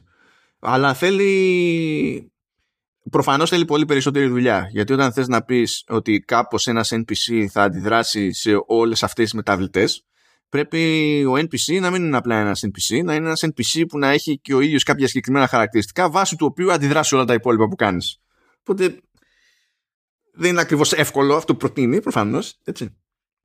Είναι, είναι, αυτό που προτείνει πάντως είναι που, ε, ε, γι' αυτό λέω ότι διαφωνώ σε κάποιο βαθμό τέλος πάντων ότι είναι η μηχανιστική προσέγγιση και η, η προσέγγιση που προσπαθεί να φανταστεί κάποιος όταν θέλει να λειτουργήσει το, ε, το romance at scale σε, σε ένα παιχνίδι. Και μου κάνει εντύπωση που δεν γίνεται καμία αναφορά τουλάχιστον σε αυτό το στο ρεπορτάζ που πετύχει εγώ. Μπορεί να στην ίδια την ομιλία να το άγγιξε γι' αυτό αλλά δεν έχω πρόσβαση. Ε, και στο, και, στη, και στο σενάριο που θα πας και θα κάνεις συγκεκριμένα handcraft ένα συγκεκριμένο ρομάτζο που εκεί πέρα μπορείς να κάνεις πράγματα με διαλόγους, μπορείς να κάνεις πράγματα με τα story bits, μπορείς να κάνεις χίλια πράγματα. Δεν είναι ένα σύστημα από checks and balances δεν και καλά μόνο ρε παιδί μου. Ε, εγώ διαφωνώ. με πιο πολλά. Ε, διαφωνώ με τη προσέγγιση στο να χτίσει το ρομάτσο. Ε, δεν θέλω να γίνει μηχανικό. Μπορείς, σαν ιδέα τη δέχομαι, ότι μπορείς να υπάρξεις κάποια πράγματα που μπορεί να επηρεάσουν, ε, γενικά όμως, όχι ειδικά, αλλά να κάνεις μηχανικό το όλο ρομάτσο, ε, δεν, δεν πρόκειται να Δηλαδή συμφωνούμε, ε, όχι δεν το περίμενα αυτό που μας ε, Να το κάνεις gameplay νιά θα χάσει οτιδήποτε μαγικό που σου, βγάζει, σου, σου βγάζουν οι χαρακτήρες. Είναι σαν να είναι σαν ένας συγγραφέας να γράψει ένα ρομάτσο στο, σε ένα βιβλίο το οποίο είναι ανεπανάληπτο και αντί να σου εξηγεί και, να σου, αντί να σου δείχνει το τι συμβαίνει, να σου λέει ότι το χρώμα των μαλλιών της επηρέασε την όσφρηση και τα μάτια του, και, δηλαδή χαζομάρα. Δεν υπάρχει λόγος να γίνουν αυτά gameplay. Καταλαβαίνω όμως το concept, είναι καλό το concept. Ότι πρέπει να, να υπάρχουν και άλλα πράγματα που θα επηρεάσουν την όλη κατάσταση. Αλλά αυτά δεν έχουν να κάνουν φυσικά ούτε με πράγματα που έκανε το Mass Effect, τα οποία είναι πολύ παλιά, έχουν να κάνουν με το γράψιμο και την εξέλιξη αλλά όπως αντιλαμβάνει το μηχανιστικό, άμα βρεις τη συνταγή, μπορείς να το κάνεις και να είναι fire and forget και να το χρησιμοποιήσεις πολλαπλές φορές. Επειδή το γράψιμο δεν είναι έτσι και θέλει άλλο, άλλη επένδυση στην προσπάθεια. Ναι, ναι. Ε. Ε, δηλαδή αυτό που έκανε το Witcher, ας πούμε, με την, ε, με την 3 και τη Yennefer, που ξεκίνησε από το 2 με την 3, ε, γι' αυτό είναι ανεπανάληπτο γράψιμο. Αυτό το πράγμα. Είναι ανεπανάληπτο. Εάν το παίξει αυτό το πράγμα και δείτε πώς αυτοί οι δύο χαρακτήρες. Ε, έχουν την, τη σχέση με τον Γκέραλ, πώς την έχουν και πόσο ο παίχτης επιλέγει κάποια από τις δύο. ε, είναι απόλυτα φυσικό. Είναι, σου, και, και, γι' αυτό έχουν μείνει αυτοί οι χαρακτήρες τόσο πολύ. Ε, το να το κάνουν μηχανικά, παιδιά, δεν πρόκειται να γίνει. Και αυτό το μηχανικό είναι σαν να πάρεις πώς έκανε η Bioware, ας πούμε, και έλεγε ε, κακό, καλό αυτό το scale, ας πούμε. Ε, Πας στο καλό και άρα σε δέχονται οι μισοί, σε δέχονται. Αυτό έχει ξεπεραστεί. Και μου φαίνεται ότι αυτή η πρόταση έχει κάποιο οπισθοδρομισμό μέσα της. Να επιστρέψουμε δηλαδή στο νιανιά, το δευτερόλεπτο, το κλάσμα, το πώς αντέδρασε, το τι φόρεσε, όλο αυτό το πράγμα για να επηρεάσει κάποιον. Ε, εάν ένα παιχνίδι, θα τελειώσω sorry γιατί μακρηγορώ, εάν ένα, ε, εάν ένα παιχνίδι βασίζεται σε ρομάτζο, δηλαδή το gameplay του είναι ρομάτζο, ναι, το δέχομαι. Δηλαδή ένα παιχνίδι είναι dating simulator ή love simulator ή πείτε το όπως θέλετε, το οποίο βασίζεται στο πώς να δημιουργήσεις την αίσθηση του έρωτα και του χαρακτήρα, ναι, δηλαδή αν το gameplay είναι τι ρούχα θα φορέσεις, πώς θα βάψεις τα μαλλιά σου, ε, τι καλλιέργεια θα έχεις, πόσο ευγενικός θα είσαι και ό,τι άλλο μπορεί να θελήσει κάποιος να βάλει μέσα στο καζάνι του, της δημιουργίας του έρωτα, OK. Okay. Αλλά όχι σε ένα παιχνίδι το οποίο μάλλον στηρίζεται σε, σε σενάριο, σε χαρακτήρες και σε storytelling. Πιστεύω ότι αυτό θα είχαν την αξία του εν τέλει. Λοιπόν, με, με βολεύουν αυτά που λες. Διότι όταν βλέπω τέτοιες ιδέες αναγκάζομαι να αναρωτηθώ πώς μπορεί κάποιος να, να, να οδηγηθεί, ρε παιδί μου, με ποια λογική διαδικασία θα φτάσει στο να πει ότι εγώ θεωρώ ότι αυτή είναι μία λύση. Και νομίζω ότι υπάρχει, υπάρχει υπόβαθρο εδώ πολύ. Πρώτα απ' όλα, ε, νομίζω ότι ειδικά αν μιλάμε και για σχετικά μεγάλες παραγωγές, έτσι, σε indie είναι, είναι κάπως αλλιώς τα, τα πράγματα, αλλά αν μιλάμε για οτιδήποτε μετρίου αναστήματος και άνω, ε, εξακολουθώ και πιστεύω, δηλαδή αυτή την αίσθηση έχω από τη μεριά μου ως παίχτης τέλος πάντων, ότι έτσι κι αλλιώς ο κανόνας είναι το, το, το ρομάτζο να, μην, να είναι προβληματικό, να μην είναι αρκετά καλό. Ε, δεν, δεν νομίζω ότι είναι κάτι που το πετυχαίνουμε πραγματικά καλά σαν χώρος συστηματικά. Και ειδικά δε... Ειδικά δεν το πετυχαίνουμε, ρε Είναι πολύ δύσκολο. Ναι. Ε... ειδικά δε άμα πάμε να το μπλέξουμε ε, και με σεξ όπου έχουμε αποτύχει πολλάκις αλλά ε, ε, παρότι έχουμε αποτύχει πολλάκις σαν χώρος ε, δεν έχουμε καν δοκιμάσει αρκετά στα σοβαρά γι' αυτό έχω ακόμα να θυμάμαι την περίπτωση του, του Fahrenheit ενώ πόσα παραδείγματα μπορείς να πεις ότι έχεις πιο πρόσφατα ναι ναι όχι ειδικά οι, οι σκηνές του σεξ, ας το πούμε έτσι. Οι σκηνές του σεξ είναι κάτι το οποίο έχουμε γενικά αποτύχει. Το Witcher πετυχαίνει και το Cyberpunk επειδή είναι. Ε, δείχνει λίγα. Πώς να το πω, ρε παιδί μου. Είναι δηλαδή μετρημένο. Είναι, είναι φιδωλό. Οπότε αφήνεις στη φαντασία κάποια πράγματα, ας πούμε. Έχουμε, έχουμε και έναν κλασικό, επειδή εντάξει, ο χώρος είναι αμερικανοκρατούμενος, όπως και να το κάνουμε. Έχουμε και ένα κλασικό πουριτανισμό που δεν βοηθάει σε όλη αυτή την, την υπόθεση.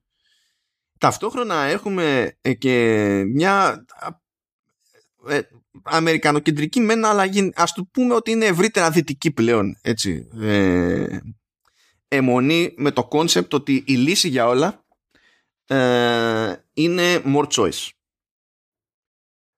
πράγμα που σημαίνει ότι όταν εγώ θα αναρωτηθώ πώς μπορώ να κάνω καλύτερο ρομάτζο στα games γενικότερα ε, θα, πάω πιο εύκολα, θα πάει πιο εύκολα η σκέψη μου σε ένα σύστημα το οποίο μπορεί να χρησιμοποιηθεί ξανά και ξανά μια κάποια αξιοπιστία, μηχανική αξιοπιστία εννοώντας, που θα έχει την ελπίδα να δώσει στον παίκτη ε, περισσότερες επιλογές ώστε να εκφραστεί ερωτικά, ας το πούμε έτσι. Με τη λογική ότι θα μπορέσει να προσεγγίσει το χαρακτήρα που θέλει, όπως θέλει, ε, είτε ξέρω εγώ, όπως και αν τον αντιλαμβάνεται ό,τι και αν είναι, ό,τι έχει να κάνει, ξέρεις, με ΛΟΑΤΚΙ και ε, ή straight, ό,τι, ό,τι δεν έχει σημασία. Ναι, το ναι, θέλω ναι, να δώσω όλες αυτές τις επιλογές, αν γίνεται να τις δώσω όλες αυτές τις επιλογές με τη μία.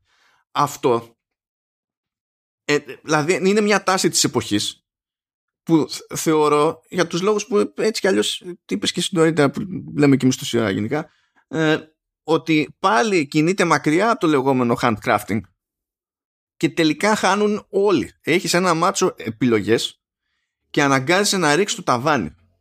Δηλαδή, ε, ακόμα και στο τέτοιο, ακόμα και σε, και σε σειρές δεν παιδί να το σκεφτώ. Αν θέλω, αν θέλω ένα αρωμάτζο της προκοπής, κατ' εμέ, έτσι, αυτή είναι η προσωπική μου άποψη. Αν θέλω ένα αρωμάτζο της προκοπής που να κινείται στο πλαίσιο ΛΟΑΤΚΙ, εγώ έχω λύση. Είναι το Sensate. Γιατί, γιατί γράφτηκε, γράφτηκε συγκεκριμένα. Και νομίζω ότι γράφτηκε πάρα πολύ καλά σε αυτό. Ναι. Το να μου πει κάποιος ναι. ότι έχω αυτή την επιλογή και έχω και μια άλλη επιλογή και στην ουσία δεν, τα έχω, δεν έχω κάνει τη δουλειά την απαραίτητη, αλλά κοιτάζω να έχει το περιθώριο. Ε, εμένα σαν άτομο δεν μου λέει κάτι ιδιαίτερο. Δηλαδή, και νομίζω ότι κυνηγάμε κου, κουλές λύσεις. Είναι σαν να, σαν να ε, αποφασίσουμε ότι σαν να αποφασίσουμε το ρομάτζο ε, έχει μια ιδανική λύση και το ιδανική, η ιδανική λύση είναι κάτι ανάλογο της αιμονής που έχουν ορισμένοι με το λεγόμενο procedural generated content.